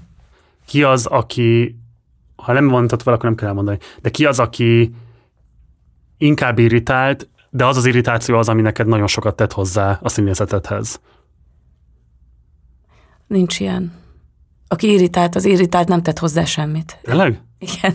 Nincs olyan munkatárs, akit nehéz elviselni, de jó fajta kihívás az ő elviselése. Nem, nincs ilyen. Hm. Nincs ilyen. Nem. Kornélnak van egy előadása, amiben te játszol a látszatélet, ami egy több szempontból is lehengerlő előadás, ugye ott van egy nagyon erős szenikai gondolat, most ezt úgy próbálom körülírni, hogy aki esetleg még nem látta volna, az ne legyen elkedvetlenítve ettől, vagy ne lőjük le neki ennek az egésznek a, az alapállítását. De hogy, tehát igazában az akár egy képzőművészeti installációnak is tekintető az egész előadás együttese. Számodra egy ilyen helyzetben mit jelent színészként jelen lenni, mert azt gondolnám, hogy, hogy, hogy nagyon határán van ez annak, hogy én most instrumentuma vagyok a díszletnek, mert kellek ahhoz, hogy drámai viszonyok megjelenjenek, az egész működni tudjon, de valójában igazából az alapállítást azt ez a szenikai ö, megoldás hozza el. Szóval, hogy ez jelente bármilyen megkülönböztetett nehézséget számodra? Nem, nem jelent. Nem, ilyenkor megpróbálok azzal együtt élni. Tehát én a teret partneremnek tekintem a szenikai megoldások is a partnereim. Uh-huh. A, mi történik a tárgyakkal, az történik velem is, tehát keresem mindig az analógiát. Az, a, az, ahogy ott megfordul az a lakás, 360 fokot fordul egy lakás, és minden, minden zuhan, esik, törik, lélegzet elállító 10 perces mutatvány, utána jövök be a térbe, utána én azzal az energiával dolgozom tovább azt viszem tovább. Tehát nekem ő partnerem. És, és nem, nem nyomaszt, vagy nem érzem úgy, hogy, hogy rólam elveszi a fényt. Igen, elveszi, de uh-huh. ez a dolga, tehát hogy ő mint egy felvonás működik ott, és mint egy szereplő. Ebben az előadásban annyira erős ez az állítás, hogy ez a lakás, ugye erről szól az egész előadás, egy kilakoltatás története, illetve egy beköltözés története, itt a főszereplő ez a lakás. Engem inkább lenyűgöz ez az egész, lenyűgöz, tehát szoktam leskelődni. Amikor van ez a forgás, akkor nézem a nézőket. Hát egy ilyen kis résen keresztül. És nem hiszik el? Nem hiszik el, döbbeletes, döbbeletes a, döbbeletes a, a, a reakció. Hát ez egy ilyen, ez egy ilyen műfaj. inkább együtt kell dolgozni ezekkel az elemekkel, nem, nem ellenségnek tekinteni, az, az a tapasztalatom. Hogy kerültél a Burgteaterbe, és miért a Burgteaterbe kerültél? Tehát felteszem, hogy valószínűleg keresettek talán itthonról is, lehet, hogy volt más típusú nemzetközi megkeresésed is, hiszen vettél is részt más nemzetközi projektekben. Itt a földrajzi közelség is fontos volt, ugye azért a Burgtheater, tehát hogy Bécsben is tudnék mondani más színházat, amiről azt gondolom, hogy lehet, hogy az ízlésedhez talán jobban passzol, bár lehet, hogy a Burgban meg pont úgy elfér nagyon sokféle formanyelv, kísérletezés és így tovább. Ugye három színpad van eleve, tehát hogy nagyon különböző típusú alkotókat is tudnak mozgatni, ez valószínűleg egy előnye. De hogy, szóval, hogy jött az életedbe, és miért pont a Burg jött az életedbe? Hát gondolom ez is visszavezethető a Máté Szalkáig, de most nem ott fogom kezdeni, hanem a Krétakörrel megismerkedtem a munkák során egy finn rendezővel, Christian Smets, akit azóta is a mesteremnek tekintem, holott, holott nincs köztünk nagyon szoros kapcsolat, egyáltalán azon túl, hogy, hogy a munkáim során nagyon sokat gondolok arra, amit tanultam tőle. De az mi? Hát ő, ő hm. hát, hogy nincs, nincs kompromisszum, nincs kompromisszum. Tehát az ember vagy művész, vagy nem. Nincs, nincs a kettő között átmenet. Vagy komolyan csinálod, vagy nem csinálod. E, aztán valami vallásosságot is tapasztaltam nála, ami nagyon mély nyomot hagyott bennem. Isten hit konkrétan. Hogy van összeköttetés, tehát hogy abból dolgozik. Ezt nehéz megfogalmazni, de Ez hogy... Is van, szak, Hát bizonyos értelemben van, tehát én szakrális térnek tekintem a színházat, és, uh-huh. és egyfajta állandó áldozathozattal is színpadra menni. Nem tudok rá másképp gondolni. És, és nagyon szimbolikusnak tartom az ő gesztusát, hogy néha elvonul a földre aranyat ásni, és akkor heteket ott tölt a zord körülmények között, hogy találjon valami kis aranyat. És úgy gondolom, hogy a mi munkánk is pont erről szól, tehát ez egy jó analógia. És na és ő is valami krétakörös turnén látott engem először, és aztán néhány évvel később megkeresett, hogy szeretne velem dolgozni, Münchenbe hívták akkor. Münchenben rendezett, és ott akkor egy Johann Simons nevű holland színházi alkotó volt az intendáns, és neki már akkor az volt az elképzelés, hogy nemzetközi színházban gondolkodik, bármit is jelentsen ez. És lehetőséget kapott a Christian Smets, hogy hívjon embereket magával. És ez volt az első közös munkánk, ami nagyon meghatározó volt, és ott volt egy jelmeztervező, Annelies Semper, aki aki aztán később szintén akart velem dolgozni. Tehát ez, ez egy láncreakció, tehát uh-huh. dominót meglökik, és onnantól megy tovább. És, és később ő hívott Svájcba dolgozni, Lucenbe csinált egy Dostoyevsky alapú monodrámát, amit egyedül játszottam, és ezt az előadást látta akkor a Burg intendánsa, aki akkor még nem volt intendás, hanem épp rakta össze a következő csapatot. Ezt az előadást látták, illetve ezt a rendezőnőt és a férjét hívták akkor a Burgba, már az új vezetés alatt a Mester és Margaritát megrendezni, és mondta, hogy azt szeretné, hogyha Margaritát én játszanám. Mindeközben a Kornélt is hívta a burgintendánsa, és ő is mondta, hogy velem szeretne ott dolgozni. Aztán volt egy dramaturg, akivel Zürichben dolgoztam, egy svájci dramaturg, aki az egyik Kornél előadásnak volt a dramaturgia, és ő is javasolt engem, amikor felmerült az, hogy a Burgban egy nemzetközi társulat tegyen, tehát más anyanyelvű színészek is csatlakozzanak a társulathoz. Ez egy nagyon-nagyon radikális gondolat, mert a Burg legnagyobb büszkesége az, hogy a Burgban zömmel német színészek játszanak, nem is osztrákok, és az úgynevezett Bühnendeutsch a színpadi nyelv. Tehát bejön az osztrák közönség, és valójában egy másik akcentust hallgat a színpadon. Hm.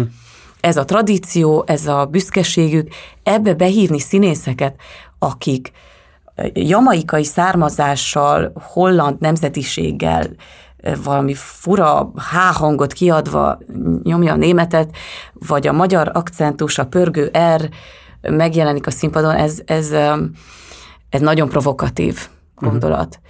De mindezt én nem tudtam, tehát amikor megkerestek, akkor az volt, hogy hát persze, hát a világ legjobb rendezőjével lehet itt dolgozni. Én azért mentem oda, mert tudtam, hogy a Burg az, aki meg tudja fizetni a világ legjobb rendezőit jelen pillanatban. Uh-huh. És ez így van, ez történik. Tehát a legjegyzettebb rendezők előadásaiban játszom ott. Ez nem azt jelenti, hogy mindig jó a hangulat, és hogy minden szuper, egyáltalán nem. De olyan alkotókkal találkozom, és olyan munkamódszerekkel, amikkel korábban nem. És itt hadd mondjak egy példát, ami nekem nagyon nehéz volt itthon.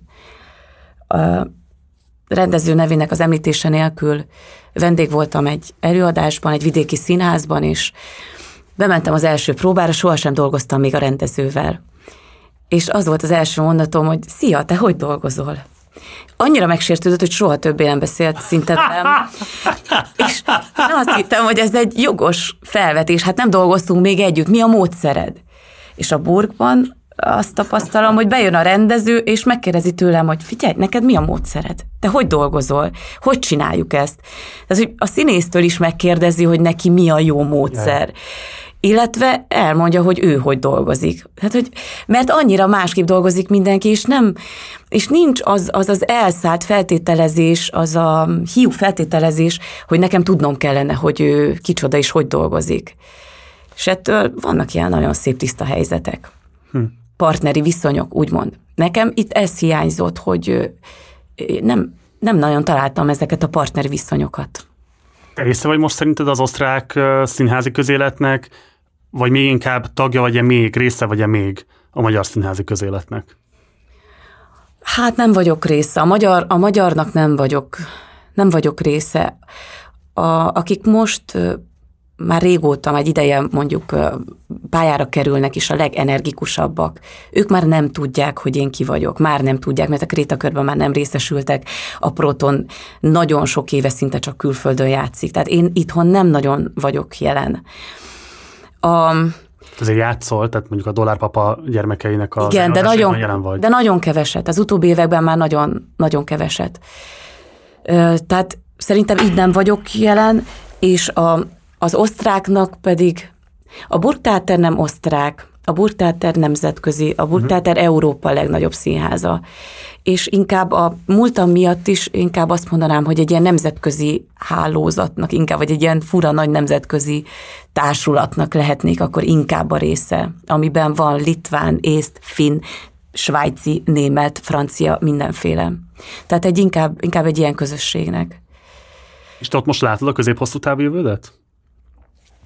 Ö, hát van, van olyasmi, amit látok, vagy ami érdekel, de de most annyira, annyira erre koncentráltam a burgteáteres feladataimra, hogy nincs most egy ilyen vízió előttem, hogy, hogy merre mennék tovább, vagy hogyan tovább. Itt azért ebben még van, van érdekesség, de most például be fogok ugrani majd egy előadásba, egy svájci előadásba, amit Brüsszelben fogunk játszani, a, mind az előadás esztétikáját, mind, a, mind ezt, a, ezt a gondolatiságot, hogy egy, egy, egy szürihi előadás most éppen a belga nemzeti színházban lép föl, ez, ez nekem nagyon ismerős. Mm. És amikor behívtak ebbe, azért is hívtak be ebbe, mert azt mondták, hogy én vagyok az, aki ezt tudom, hogy ez mi. Tehát ez a fajta turnézás, vendégjáték, beugrás, beilleszkedés valahova egy pillanat alatt külföldi kollégák közé, hogy ez, hogy ez nekem megy.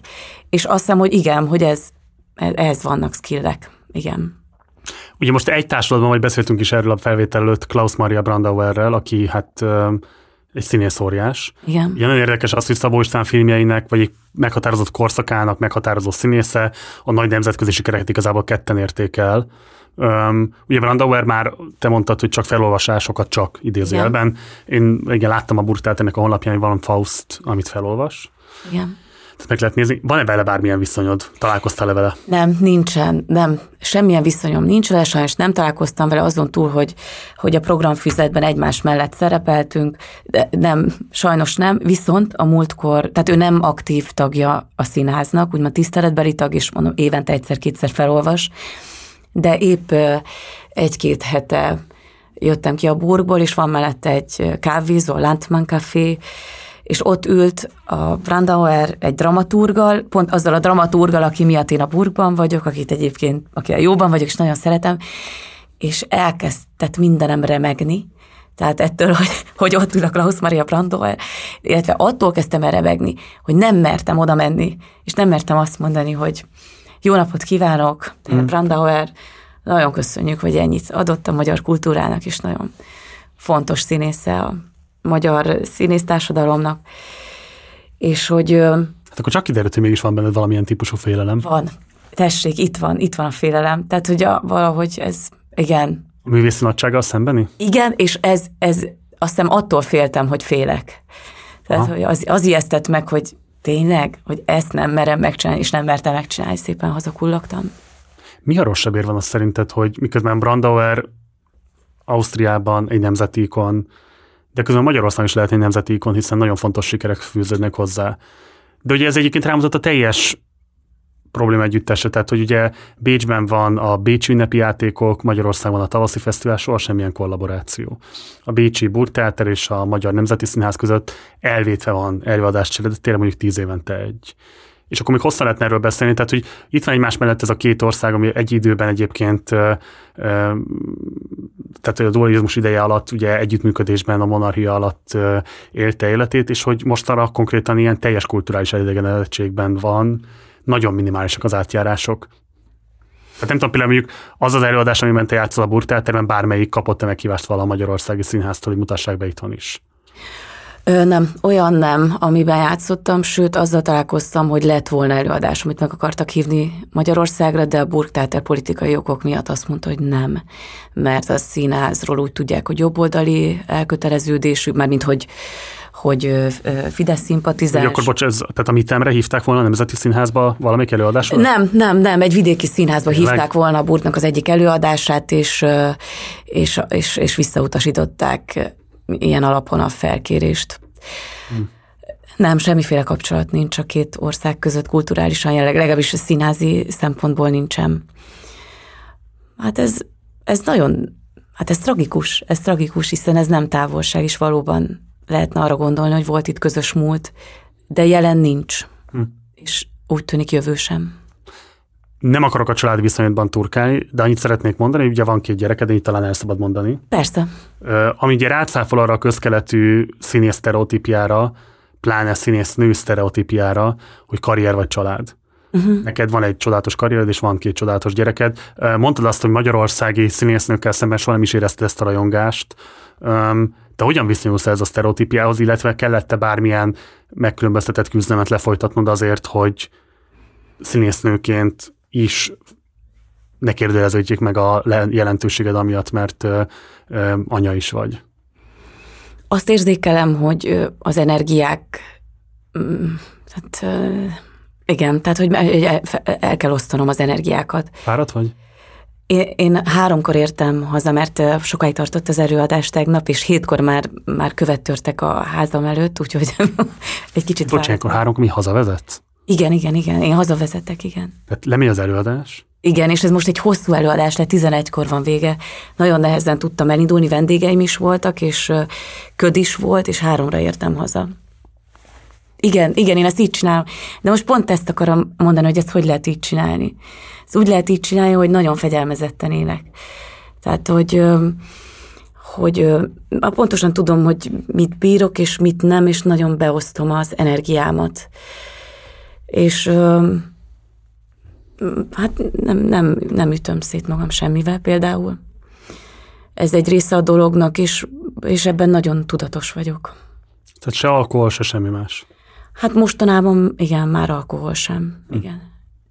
Egy ideig azt hittem, hogy az, az, az segít, tehát lehoz az előadásról, aztán rájöttem, hogy egyrészt nem hoz le, másrészt sokkal könnyebbek a másnapok, hogyha, hogyha azt is teljesen kiiktatom.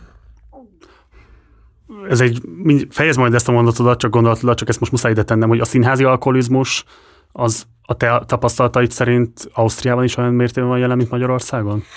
Nem, Egyáltalán nem, nem olyan mértékben, mint ahogy a társadalomban sincs jelen olyan mértékben. Viszont van egy nagyon érdekes dolog. Voltak problémák a színházban abból, hogy színészek alkoholt isznak előadás alatt. Alatt? Igen, a burgban, és akkor volt erre vonatkozólag panasz. Volt, hogy engem is zavart. És ez nagyon érdekes, az, e, az ehhez való hozzáállás, mert azt mondta a színház vezetősége, hogy nincs joguk beleszólni. Amíg a színész ellátja a feladatát, el tudja mondani a szövegét, eljátsza a szerepet, addig azt csinál, amit akar. Hm. Ez nagyon elgondolkodtató. Tehát ez, ez, ez az, való jogintézményesítése? Hát ez azt jelenti, hogy, hogy felnőtt ember eldönti, hogy mit tud és mit nem. És ezzel egyetértesz? Is. Tehát ennek az egész nagyvonalúságával ö, tudok menni. A, a konkrétságával nem tudok menni, mert ö, azért mégis úgy gondolom, hogy ez egy munkahely, és ez nem fér, nekem nem fér bele, nálam nem fér bele. Hát egyrészt meg másrészt nyilván arról van szó, hogy gondolom az alkoholból akarnak egyfajta merészséget vagy bátorságot meríteni, amit más eszközökkel nem látnak elérhetőnek, és az innentől kezdve egy művészi szakmai hiba vagy kihívás, nem tudom, hogy kell ezt jól fogalmazni, de hogy hát nyilvánvalóan arról van szó, hogy akkor a, a feladattal való megküzdéshez kellene valami más típusú segítséget adni, nem? Hát igen, de hol van, hol van a határ, vagy, vagy, vagy onnantól kezdve mi az, amit még korlátozol? Tehát annyi mindent lehetne, mikor feküdt le. Tehát láttam, azért volt ilyen színházi alkotó is, Alvis Hermánis, akivel nagyon sokat találkoztunk különböző színházi fesztiválokon, eszmélettel jó színházi rendező, aki például a színészeinek megmondta, hogy mikor kell lefeküdni. Tehát ő bezárta őket a szállodaszobába. Nem jöhettek ki, nem tudom, nyolc után, hogy másnap tudjanak teljesíteni. Tehát hol a határ, hogy meddig korlátozol valakit, mibe szólsz bele. Ha neki egy, egy fröccs segít, vagy jól esik neki előadás alatt, hogy, hogy, hogy hol a határ, igen. Én valószínűleg abból a tapasztalatot beszélek, hogy amit én láttam különböző nagy színházak büfében, meg egyéb helységeiben, az annyira traumatizáló, és olyan nehézen földolgozható, és annyira a mai napig élesen él bennem, hogy, valószínűleg ezért is vagyok ezzel kapcsolatban ennyire elvágólagos, de, de, de valóban lehet egy más típusú környezetben, ahol ráadásul erről lehet nyíltan beszélni, ahol ráadásul lehet segítséget is kérni, gondolom, hogyha ez nagyon megcsúszna. Igen, igen, igen, lehet segítséget kérni, és, és a színház abszolút a támogatást ebben, igen. Hm. Tehát ö, felnőtt módon kezelik ezt is, ha valakinek pszichés problémái vannak, vagy pszichológus segítségére van szükség. Tehát olyan, olyan is előfordult, hogy hogy megszakítottunk egy próbát, mert tudtuk, hogy az egyik színész akkor tud a pszichológusával beszélni egy órát. És akkor hm. szünet volt. Szóval visszatérve attól ezt a mellé gondolatot befűztem, tehát jössz haza hajnalban Igen. az M1-esen, uh-huh. 130-al? Betartom, be, na, nagyon sokszor megbüntettek, úgyhogy meg Jó, nem csak azért van jelentőség, egyébként ugye egy, egy ö, szerintem egyébként kriminálisan rossz az autópálya, ott sok, sok szakaszon, tehát van, hogy nincsenek útfestések, stb. Ez éjszaka pláne ködben, ez nagyon veszélyes. Igen, de nagyon, nagyon figyelek, és azt az időt, amit mások ilyenkor a kantinban töltenek, vagy valahol beülnek még, vagy nem tudom, valahogy lejönnek az előadásról, én azt az autóban töltöm, tehát ezt így ki, kihasználom. Az egésznek van egy állandó veszélyessége, és láttam is elég sok borzalmat az autópályán. Hát most más nem mondjuk, hogy a Bubik István uh, tragédiája is pont, ugye, jó mondjuk egy Trabanttal követte ezt el, Isten nyugasztalja, de hát ugye ő konkrétan az ingázásnak volt az áldozat. Igen, nem, és nem ő az egyetlen. Persze, persze. Ez, ezt néha szoktam mondani, hogy majd egyszer ott találnak meg. Ja, ne, ne, ne, ez, ez vicces, ez hát- nagyon rossz. Nagyon-nagyon rossz. Nem, hát Valahogy be kell fejezni. A másik félelmem egyébként az, a, az az, hogy rám zuhan egy reflektor fentről, mert ez az egy, azt egy csodának tartom, hogy, hogy, hogy ez nem történik meg soha színházakban, hogy lezuhan valami föntről, mert az, a, az ami fönt van, az, azért az döbbenetes. Több tonna a fejtek fölött folyamatosan folyamatos, és nem tudom, mi tartja, és nem tudom, hogy miért nem esik le soha semmi. Ja. Tehát ez a két félelmem van, de viccelek, nem, nem, én, én valójában úgy érzem. Hány kilométert vezetsz egy hónapban? Nem tudom, nagyon sokat. Fogalmam sincs, nem, nem, nem számolom ki. Azért vannak nyugisabb időszakok, amikor nem próbálok, vagy amikor kevés előadásom van, akkor azért keveset megyek, de... És bocs, ezért van jelentősége, tehát hogy ugye két laki életet élsz, és felvetődik a kérdés, hogy miért azért most már elég sokszor jutottunk el oda, hogy hát nincs a kapcsolat a két kultúra között, a magyar színház szakma, bele sem menjünk részletekbe menően, hogy miért elviselhetetlen, stb. Tehát igazából mi köt téged ide, illetve miért gondolod azt, hogy fontos, hogy a gyerekeidet ide kösse az iskola, és itt tovább, miért nem Bécs fővárosában biztosítod ezt a számukra? Én, én nagyon ide vagyok ragadva. Nekem ez, ez, ez, ez az ország, vagy ez a város, ez nekem az otthonom, és ez nem tud meg, nem fog megváltozni soha. Hát nem élni inkább Bécsben? Nem, nem, egyáltalán nem. Nem. nem, én már akkor megkönnyebbülök, amikor átjövök a határon, vagy ahogy, ahogy Budapestre érek, vagy a kerületbe, ahol élek, az, az, az, én akkor mindig hirtelen így, így boldog leszek, jön egy ilyen hullám, hogy hú, ez most, most, most végre itthon. De miért bocs? Hát azért azt gondolom, hogy egy olyan típusú ember számára, mint aki te vagy, az, hogy végtelen mennyiségű kulturális esemény van, művészeti esemény van, a táncfesztiváltól, a képzőművészeti fesztiválon át, a filmfesztiválig, tehát tényleg egészen, tehát nem az hogy egy-két fokkal jobb az, amit a Pécsi kulturális millió tud kínálni, hanem így fényévnyi távolságok vannak. Valamennyire kihasználom, és ha tehetem, akkor megnézem a kínálatot természetesen, de számomra ez a város, Budapest is rengeteget ad, és hát csak ezt tudom mondani, én itt vagyok otthon. Én, én nagyon szeretek itt élni. Én imádom ezt a várost. És Ez nem megszokás? Bocs, lehet, hogy a saját érzésemet vetítem bele, tehát emlékszem a 2000-es évek elején, amikor mi Kréta köszönás, stb. Hát ez egy borzasztóan jó város volt. És én ebből semmit nem látok ma 2022 Magyarországán. Minden, ami ebben vonzó volt, az leépült, elkoszlott, egy-két pontján maradt meg maximum, de hogy az a típusú pesgés, vibrálás, újszerűség lehetett harapni az életet, olyan radikálisan hiányzik, és olyan szinten kommercializálódott, hogy, hogy tényleg elsírja magát az ember, vagy én Igen. legalábbis. De nekem nem kell sok. Tehát ha valamit találok, már pedig mindig találok, az, az nekem elég ráadásul ö, sokat dolgozom, és az, ö, az eléggé leköti az energiáimat, és nekem nagy öröm aztán visszavonulni, vagy csak úgy, ö, hát igen, visszahúzódni. Hm. Én nem is élek nagy társasági életet, tehát én nagyon ritkán megyek valójában bárhova, és nincs igényem erre a, erre a fajta pesgésre, amire pedig szükségem van, azt én megtalálom itt.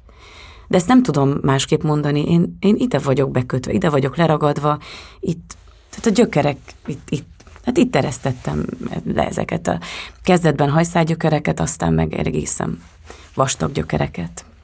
Tehát traumatizáló lenne, hogyha el kéne hagynod a lakhelyed. Igen. MeToo-ról egy picit beszélhetünk? Igen. Hogyan élted meg ezt az egész jelenség együttest, ami mostanra ugye nyilván nagyon sokféle színeváltozáson ment keresztül, de szűkítsük le akkor arra a kérdésre, hogy mit gondolsz az ilyen hatalmi visszaélések és a színház viszonyáról. Részben érintettük már több ponton, de hogy neked van-e esetleg személyes érintettséged, akár mondjuk ennek az egész hát nevezzük mozgalomnak, nyilván problémás ez a típusú tipologizás, de nevezzük mégiscsak mozgalomnak, szóval ennek kapcsán volt hogy újraértékeltél olyan életeseményeket, amelyeket teljesen normálisan tekintettél, és mondjuk ez ébresztett rá arra, hogy, hogy nem, ez így ebben a formában nagyon is nem normális. Igen, persze, hogy ne. Volt ilyen átértékelődtek dolgok, és és sajnálom, hogy nem voltam edukáltabb ilyen téren. Azt nagyon sajnálom. Hát ezzel nagyon-nagyon sok dolog van még. De, de ezek olyan mély berögződések, amin nagyon-nagyon nehéz változtatni. Mélyen van a férfiakban és a nőkben is ez. Tehát, hogy mi is ennek abszolút aktív részesei vagyunk, hogy így alakulnak a dolgok. De amíg nem tapasztaljuk meg azt, hogy másképp is lehet, addig, addig nagyon nehéz elszakadni a, az automatizmusoktól. Ö, igen, sok, sok olyan helyzet volt, ahol, ahol azt gondoltam, hogy természetes az a hatalommal vissza, való visszaélés, aminek részese vagyok. Ezért is volt felszabadító nekem külföldön dolgozni, mert voltak olyan országok, ahol, ahol bizonyos esetek egyáltalán nem fordulhatnak elő. Tehát, hogy hm. nagyon sokat tanultam ebből. Hm. Rengeteget tapasztaltam. Nagyon-nagyon sok dolgunk van ezzel. A Lillának az előállására mit gondolt? Ugye a Sáros Lilla, aki Magyarországon az egésznek az arca lett, valószínűleg a szélesebb nyilvánosság itt ismerte meg a nevét, ami önmagában eléggé méltánytalan. Lehet, hogy ez az egyetlen élmény, amit hozzákötnek, miközben egy csodálatos színésznő.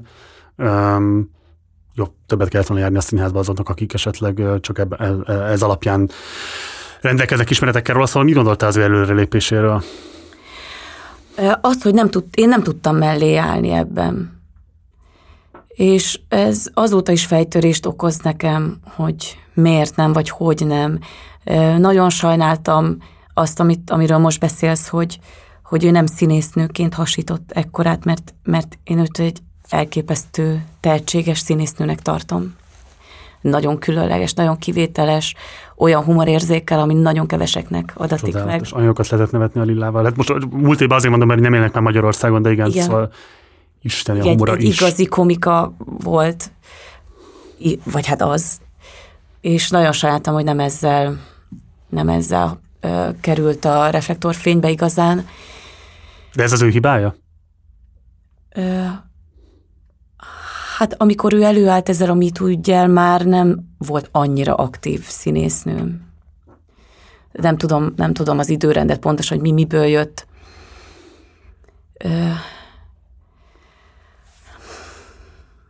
Hát nem, nem, nagyon nehéz kitalálni, hogy ott mi történt valójában, és mennyire volt ő ennek valamelyest provokatív eleme, hogy így alakult. De ha kívülről nézem, akkor teljesen kívülről, úgyhogy nem ismerem a szereplőket, maga a jelenség annyira undorító, hogy nem, nem is lehet róla, nem is, nem is lehet szavakat találni rám. És ez, ez a viselkedés, amit ő kifogásolt, úgymond, vagy feljelentett, azért ez nagyon-nagyon sok helyen jelen van, volt, amikről nem beszélünk, és mindenki tud róla. És talán akik akkor megijedtek, hogy róluk is kiderül lehet, hogy kicsit visszávettek. De én még nem látom azt, hogy igazi változás lenne. Nem akarok kényelmetlen helyzetbe hozni, tehát bármikor, hogyha azt érzed, hogy most a határa értünk annak, hogy erről beszélni akarj, akkor kérlek, hogy jelezd, uh-huh. és nem fogok tovább menni ebben. De szerintem ez egy borzasztóan fontos dolog, amiről most elkezdtünk beszélni. Mert valóban szerintem nagyon sokan úzták meg, úzták meg ezekben a napokban is. De ez egyetlen azt, hogy a Marton László az egy szexuális ragadozó, az, azt nem a Lilla kiállása miatt tudhatjuk kizárólag, azt hívta fel a figyelmet, de hát ugye őt Kanadából konkrétan kitiltották. Öm, olyan súlyos elkövetett bűnök terhelték őt.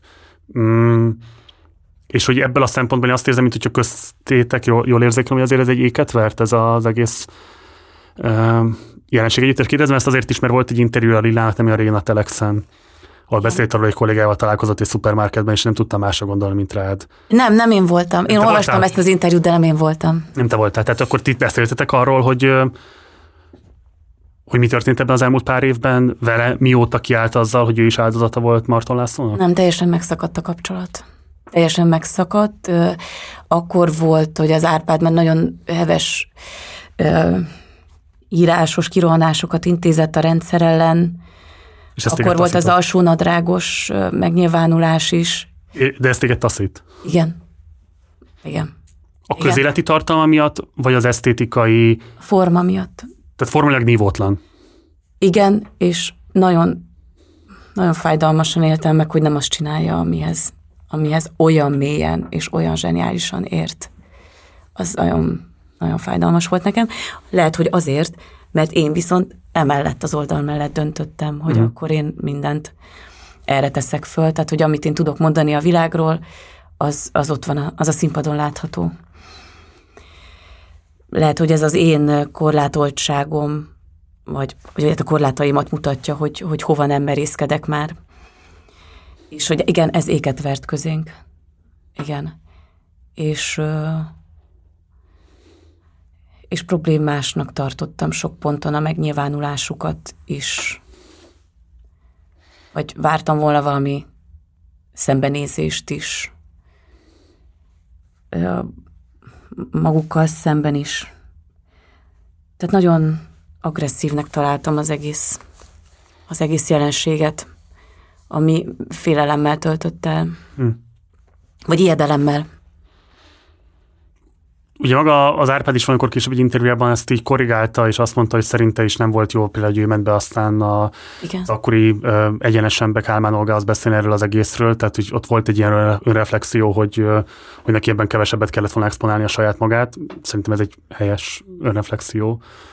De ugye a Rillára visszatérve, hogy ugye az a nagyon méltánytalan egy ilyen helyzetben, hogy az ember fölvállal arccal, hogy ő áldozata volt egy ilyen bűncselekménynek, és hirtelen nagyon sok élmény, nagyon sok rendszer szintű probléma benne testesítődik meg, vagy rávetül rá.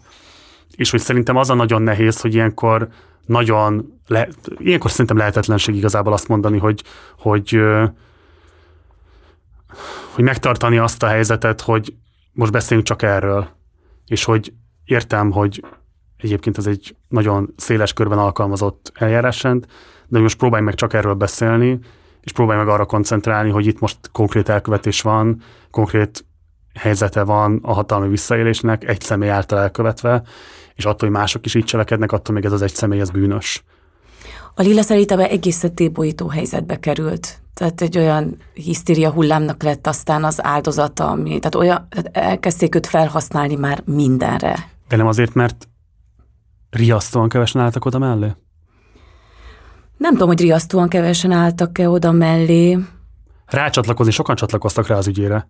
Igen. Akik akartak szintén adott esetben valamit, de akik annyit mondtak volna, hogy Lilla igazad van, sajnálom, hogy ilyen történt veled, itt a szolidaritásom, itt, az, itt a támogatásom. Igen, de sokkoló volt azt megélni, hogy hogy mi ezt a rendszert valahogy mégis életben tartottuk mindannyian, férfiak, nők egyaránt. Hát ezért a krétakörben nem hiszem, hogy lett volna ilyen.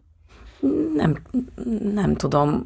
Lehet, hogy volt verbális agresszió bizonyos helyzetekben, de az, hogy szexuális bántalmazás. Igen, most nem a krétakörről beszélek, hanem akár nekem korábbi élményemről is, vagy, vagy egyáltalán az, amit az ember lát, tapasztal, tud róla. Uh-huh. És hogy ez úgy elfogadott, ez benne van, hogy ez ilyen. És ez szerintem sokkoló volt az ezzel való szembenézés, hogy, hogy így, tehát hogy bűntársakká váltunk végül is ebben az egészben folyamatos évek során is azóta is. És ezt nagyon, nagyon nehéz azt mondani, hogy igen, én is ennek egy eleme vagyok. Akár, akár milyen kicsi részben is vettem részt bennem.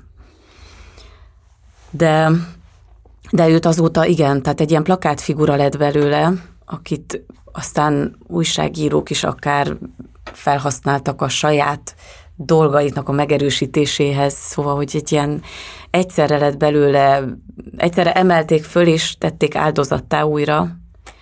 Ezt én nagyon, nagyon-nagyon bizarr jelenségnek találom. És aztán megint csak összezárt ez a világ, és, és, és megint csak hallgatott. És lett, igen, lett egy-két áldozat, de alapvetően nem történt semmi. Szerintem ez alapvetően egyetértek, tehát hogy az, az biztos, hogy témává tette, meg felismerhetővé tette azt, hogy ez egy probléma, de hogy sokkal több elkövető van még jelenleg is ö, detektálatlanul jelen a rendszerben, semmint a nyilvánosságra hozva, és nem tudom én, rájuk olvasva a bűnjeiket, az valószínűleg tagadhatatlan. És most én nem a lilla szócsival akarok lenni ebben a kérdésben, de tényleg érdekel, hogy azért köztetek volt egy nagyon erős szakmai szövetség. Igen. Öm, nem csak szakmai, baráti is volt. De akkor nincs benned rossz érzés, amiatt, hogy nem álltad oda mellé a nyilvánosságban ebben a helyzetben? Független attól, hogy mik a rendszer szintű aspektusai ennek, most csak a lilával való viszonyban. Mm-hmm. Senki nem kérdezett engem, egyrészt, tehát semmiféle kérdés nem érkezett el hozzám, és, és mondom, rémülettel töltött el az egész. Valójában az is befolyásolt engem, hogy én tudtam, hogy a Martonnak, én akkor a Vix színházban voltam előtte, és én tudtam, hogy a, hogy a Martonnak akkor született gyereke, amikor az én kislányom, az én kislányom Elena, az ő kislánya Ilona, ők egyszerre születtek, és ne, nem tudtam ebből kilátni. De csak ezt láttam magam előtt, hogy ott van egy 6-7 éves kislány, aki most ezt éli át. Uh-huh képtelen voltam ettől elvonatkoztatni. Tehát ez nagyon nagy mértékben befolyásolta az ügyhöz való hozzáállásomat. Hm.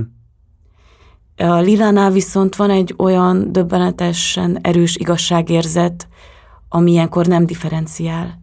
Tehát, hogy ő, mint egy zsandárk megy előre, ha úgy érzi, hogy méltánytalanság érte, vagy igazságtalanság történt.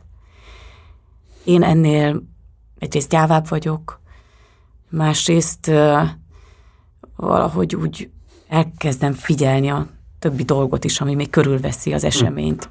És attól, attól az van, hogy nem tudok ilyen erővel beleállni dolgokba. Hm. Hát ezért nem lesz belőlem soha plakát. nem lesz belőlem soha valami ügynek a, az arca.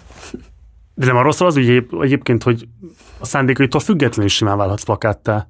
Tehát az, hogy mondjuk például ugye a Loser című előadás, amiben a Lilla mesztelenül játszott, hogy az hogyan vált a saját művészi kontextusából teljesen elidegenített, pusztán csak propagandisztikus célokat szolgáló igazolás, az azt gondolom, annak semmi köze nincs ahhoz, hogy a Lillával mi történt abban a kocsiban a Marton László által elkövetve. Semmi nem, ez, ez, ez egy bosszú. Igen. Ez, ez a bosszú része, mert valaki kiállt és elmondta azt, hogy ti mindannyian bűnrészesek vagytok. Mindenki benne van, és ezt nem, nem lehetett valamilyen mértékben nem magunkra venni, uh-huh. hogy ebben mind benne vagyunk. És ez a bosszú hadjárat része volt. Eszméleten aljas. Eszméleten aljas, mert semmi köze az eseményekhez, hogy egy előadásban milyen jelenetek hogy vannak megfogalmazva. Persze. De hát ez így, ez itt így működik. Hiányzik? Lilla? Vagy micsoda? Lilla. Igen. Biztos, hogy fogja ezt hallgatni. Hát gondolom azért ezek, tehát ez, hát mi egymásban, végsősorban egymásban élünk, tehát hogy itt-itt ezek nem, ez értelemben ezek kis halálesetek, tehát hogy valakit az ember elveszít, de attól még van. És akkor azt úgy kell megszokni. Mondjuk itt az a szerencsés, hogy mindenki él, és még bárhova változhat a dolog, de az alapvetően kis halálok ezek. Tehát ilyen emberek elvesztése, bármi is az ok, az kis halál. De hát ugyanígy a, az Árpáddal kapcsolatban is ugyanez az érzésem. Azt mondod, hogy megtapasztaltad a burteátert, és hogy az sem mentes az ilyen típusú visszaélésektől, annak ellenére, hogy van intézményi szándék, meg van protokoll, meg van minden. Igen. Mm, de mégis miben más? Tehát, hogy azért azt gondolom, hogy kell, hogy legyenek valamilyen típusú ilyen civilizatorikus eszközök arra, hogy így ne a bántalmazás társadalmait működtessük. Szóval hát, ha van mégiscsak olyan tapasztalatod, ami, ami fontos lehet ebben, és visszaidézhető. Igen. Például ö, szexuális visszaélésnek nyomát sem tapasztaltam az utóbbi idők során. Minden, ami visszaélés, az valami elképesztő nyomásból ered. Itt a, a burgban akkora olyan szintű teljesítmény alapú nyomás van az embereken, olyan feszültség, ami ilyen mértékűvel nem találkoztam még sehol. Muszáj, hogy az előadás jó legyen, muszáj, hogy tökéletes legyen, muszáj, hogy senki ne hibázzon. Ebből, ebből következik a felkészültség is, profizmus, aminek elképesztő ereje van, húzó ereje is, tehát hogy egymást is húzzuk ezzel. Azért itt, itt a német nyelvterület legjobb színészei vannak Bokrétába gyűjtve, szinte, vagy hát jó részük, és, és ez, ez egy, ez egy, ez egy őrületes hajtóerő is, plusz a, attól, hogy hogy nagy a, nagy a burtáter tradíciója, hogy rajta van a színház, a világ színház szeme, ettől, ettől elképesztő feszültség is megjelenik a házban. Hm. Rettegés a bukástól. Lehet bukni egyáltalán? Ó, hogy ne. Lehet bukni. Persze, hogy lehet bukni. És Ami, ami még nehézség ott, hogy ez az állandó fluktuáció, hogy mindig újabb és újabb alkotók jönnek, bárhonnan, Ausztráliából, Japánból, bárhonnan. Ettől állandóan a nulláról kell elkezdeni. Ez a két mm. hónap idő van arra, hogy valakit megismert, jól, jól dolgozz vele, és hogy a produktum tökéletes legyen. És ez egy, hát ez is egy nagyon nagy stressz tulajdonképpen. Mm és állandóan megkérdezi az ember magától, hogy érdemes vagyok én arra, hogy itt legyek? Hm. Hogy tényleg én vagyok a legjobb arra, hogy vele dolgozzon, vagy hogy ezt a szerepet megcsinálja. Ez egy, ez egy állandó kérdés nekem, különösen hiszen nem vagyok német anyanyelvű. Tehát az egészben állandóan van még egy plusz nehézkedés is. Az is benne vagy sokkal több munka nekem felkészülni, mert egyszerűen a nyelvvel való küzdés az, az, az nagyon időigényes. Zárjában kapsz olyan szerepeket, amik nem csak erről szólnak, hogy ez a idegenség és kétnyelviség, vagy Persze, nem most... nyelviség meghatároz az identitásodat? Vannak szerepek, ahol használják a, azt, hogy, hogy akcentussal beszélek, és van, ahol valahol nem. Például mostani bemutatómnál ez nem, nem szempont, hogy, hogy tehát nincs megmagyarázva, hogy a karakternek miért van akcentusa, és akkor nem is nem is látom, hogy foglalkozna vele a néző, vagy a kritika sem említette meg, hogy lenne akcentusom, tehát elfogadják, hogy ez a szereplő így beszél. A cél az, hogy érthető legyek. Akcentus nem leküzdhető teljesen, hiszen nem ez az anyanyelvem. Nagyon érdekes a munka folyamatban, hogy miután én nem hallom, tehát én mindig azt hiszem, hogy érthető, amit mondok, mert én értem. De ez sajnos nem így működik. Tehát nekem van egy kihelyezett fülem, úgymond, a nézőtéren, aki egy nyelvi coach, aki állandó visszajelzést ad arról, hogy mi érthető és mi nem. Tehát mi így szavanként, hangokként végelemezzük az egész szöveget, hogy az teljesen érthető legyen. Illetve... Ez nem nagyon frusztráló? Elfogadtam, elfogadtam, hogy, hogy ilyen szempontból én egy gyerek vagyok. Tehát akit meg kell tanítani beszélni. Jó, de érted, egy nem tudom, alakítás ívén dolgozom, most ki a rossz sebet érdekel, hogy noh, vagy noh, vagy nem szóval, hogy... Hát igen, ez itt a burtáterben nagyon fontos. Ez, ez nekem sokkoló volt, mert a korábbi külföldi munkáimnál ez nem volt érdekes. Amíg vendég voltam valahol, minél furában beszéltem, annál érdekesebb volt, annál exotikusabb. Yeah. De miután tag vagyok, ez, ez kevés. Tehát a, igen, szóval az van, hogy a próbán úgy kell próbálnom, mint aki a, mint aki a leg és odaillőbb, és, és minden utat kipróbáló, bejáró, ötletekkel jövő kreatív színész, majd próba után beülök a kócsal egy terembe, és elkezdjük mondani a szöveget úgy, hogy kilóg a nyelvem, vagy nem tudom, azt mondom hosszan, hogy tidili, tödölő, tüdülüt, tehát egyszer csak visszamegyek gyerekbe, akit tanítanak beszélni. Tehát pont úgy van, mint egy gyereknél, a, ugye, hogy amikor a kisfiam vagy a kislányom tanult beszélni, és valamit mondtak, és látta rajtam, hogy értem vagy nem, vagy kijavítottam. Tulajdonképpen ugyanezt történik. Kijavít, azt mondja, hogy nem érti, tehát ugyanazon a folyamaton megyek át, mint egy tanul, mint egy kis, kicsi gyerek, aki, aki beszélni tanul. Hát ez, ez lehet, lehet azt mondani, hogy ez frusztráló, vagy akár megalázó, de hát ez, ez sajnos ez a része a dolognak. Kész. Tehát ezt, ezt el kell fogadni. Ami a másik érdekes dolog, és ami kifejlődött mindeközben, ez ilyen szakmai dolog, hogy kifejlesztettem egy olyan, vagy kifejlesztek éppen egy olyan érzéket, hogy a, mint egy, nem tudom, már hanyadik érzék, hogy hallgatom a csendet a nézőtéren, és abból levonom a következtetést, hogy átment az info, vagy nem. Wow. Tehát, hogy, hogy a chatből tudok olvasni, úgymond egy ilyen képzavarral élve. A Nem, figyelemből. Abszolút, abszolút a figyelemből tudok tájékozódni, úgymond. Olyan, mintha hiányozna egy érzékszervem a színpadon és azt mással kell pótolni. Tehát, mintha valaki gyengén látó, vagy siket, akkor tehát mással pótolja azt, ami hiányzik. Le, le, igen, lehet azt mondani, hogy ez egy handicap, de azt is lehet mondani, hogy, hogy ez iszonyú izgalmas. Hm. Ugye a Burtáter az az első igazán komoly állami intézmény, ami így elismeri a sikeredet, vagy az alkalmasságodat, vagy az tehetségedet szerintem. Nyilván a Víg Színház az határeset, játszottál Magyarországi színházakban is, de azért itt most egy, tehát ez egy nagyon komoly elismerés annak, hogy mit gondolnak a te színészetedről. Mm, és ugye Magyarországon volt az SFA, te, hát akkor még főiskola, ahol te próbálkoztál bejutni, nem vettek föl, Ki nem vett fel egyébként? Hát én nem tudom, senki nem vett föl soha. Tehát, Jó, tehát ők nem ismerték el az alkalmasságodat. Igen, nem ismerték. Azt mondták, hogy ez az ember minket nem érdekel. Nem akarjuk tanítani.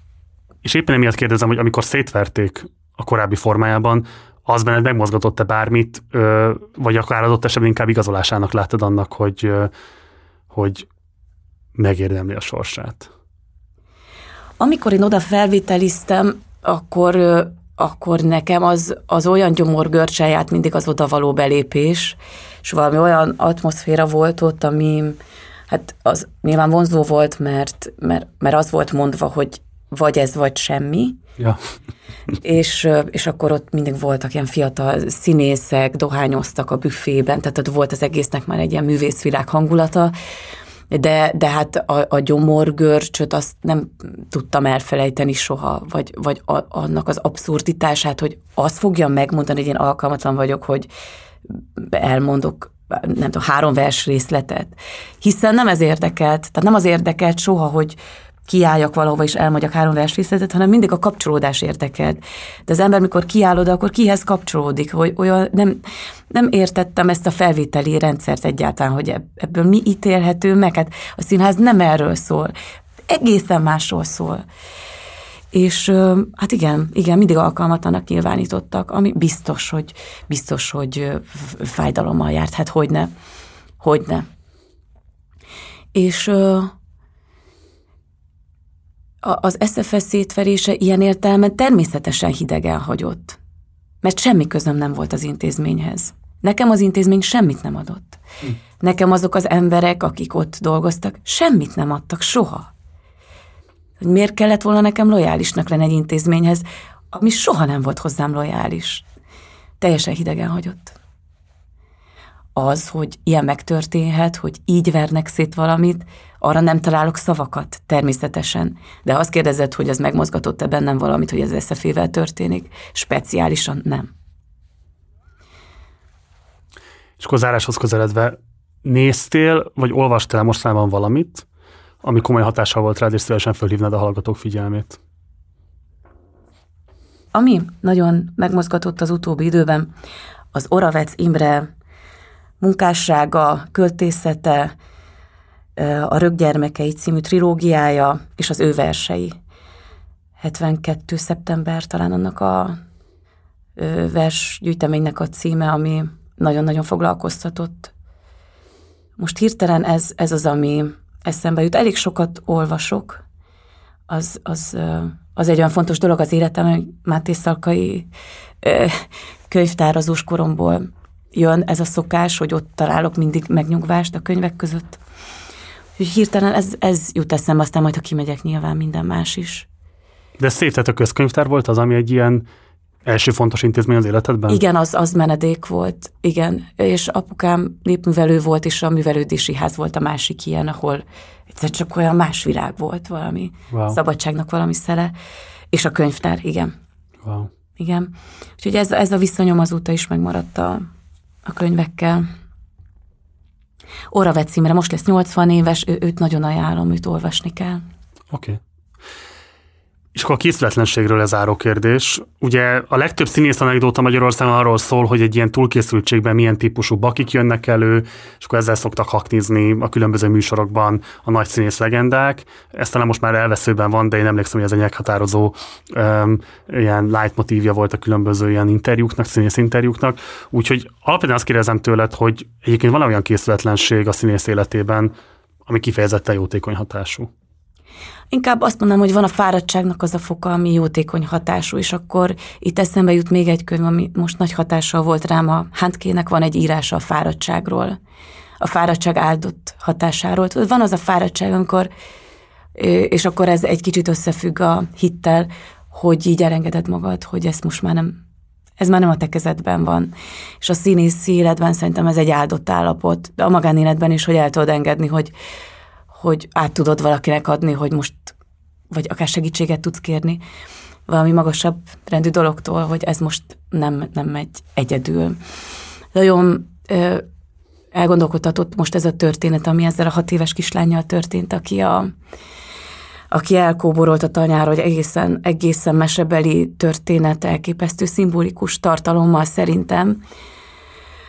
Ugye már ez, eleve ezek a képek, hogy valaki elkóborol, és egy sötét erdőben találja magát, ahol leereszkedik a köd, és nem lát, és ott tölti az éjszakát, ott alszik, és reggel megtalálja őt egy paplanernyős, tehát hogy ez, vagy egy vitorlázó repül, már nem is igen, tudom. Igen. Tehát en, ennél meseibb kép, tehát ennél meseibb világ nincs a világon.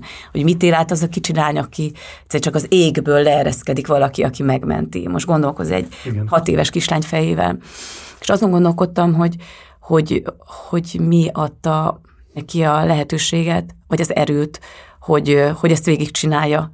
Úgy tűnik, hogy teljesen éppen, mentálisan is, fizikailag is, hogy azt hiszem, hogy ő nagyon ismerte ezt a virágot, amiben bement ott, mert hogy ő egy tanyasi kislány, és szerintem neki a természet a jó barátja, vagy a sötétség, vagy az erdő.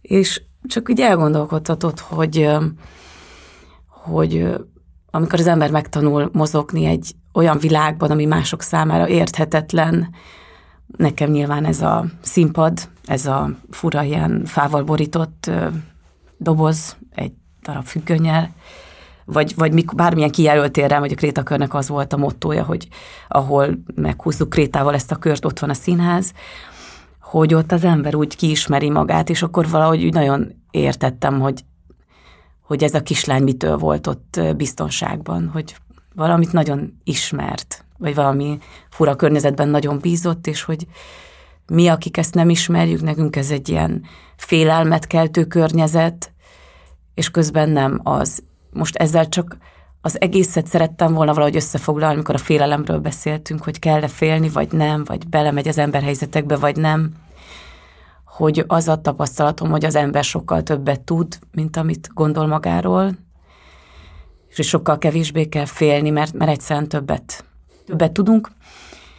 És a, amiben én még hiszek, hogy itt mindenféle gondolatot most ide dobáljak már a végére, hogy szerintem a színház annak a terepe, ahol mi színészek vagy alkotók el tudjuk hitetni az emberekkel, és nem úgy elhitetni, hogy az nem igaz, tehát nem egy ilyen varázslat, hogy, hogy többek, mint amik. Tehát, hogy szerintem ez egy, ez a feladat. Láng Mária, nagyon szépen köszönöm, hogy elfogadtad a meghívást. És köszönöm a meghívást. Ez egy nagyon intenzív beszélgetés volt, szerintem érzelmileg is nagyon-nagyon intenzív beszélgetés volt. Köszönöm, hogy ennyire nyíltan betekintést engedtél, hogy hagytad, hogy mindez most így létrejöjjön. Biztos, hogy lesz még majd folytatása, mert szerintem nagyon sok kérdés maradt bennem, amit nem tettem föl, mert azt éreztem, hogy most talán ennyi épp elég elsőre. De hogy rengeteg téma van még, amiről lehetne beszélni, és lehet egyébként, hogy érdemes akár a színházi feldolgozásán vagy megjelenítésen is gondolkozni. Legalábbis én azt gondolom, hogy nagyon nagy vesztesége lenne az nekem, nekünk, hogyha Bécsbe kéne folyamatosan kivándorolni ahhoz, hogy kivándorolni, szóval kimenni, mindegy, tök mindegy. Két és fél három órákat vezetni azért oda, aztán vissza, hogy láthassuk a színművészetedet. Remélem, hogy azért ez még belátható időn belül fog javulni a magyar arányokat illetően. Hát köszönöm, hogy ezt mondod, és ebben egyébként biztos vagyok. Legyen így. Minden jót neked. Neked is. Ez volt a Készületlenül Podcast második adása. Hogyha ezt nem patronálonként hallod, akkor fölhívom a figyelmed rá, hogyha előfizetsz a Patreon keresztül a Partizánra, akkor ezeket a podcastokat két héttel korábban a nyilvános publikáció előtt már meg tudod hallgatni. Egyébként meg alapvetően havonta jelentkezik ez a podcast adás, a következő vendégekről is majd igyekszünk minél előbb hírt adni. Iratkozz fel a Partizán különböző social média csatornáira, illetve ha lehetőséged van, akkor kérlek, hogy szállj be a finanszírozásunkba, ehhez minden linket, illetve információt megtalálsz a leírásban. Munkatársaim nevében köszönöm szépen a megtisztelő figyelmed, én Gulyás Márton voltam, hamarosan találkozunk majd, addig is ciao.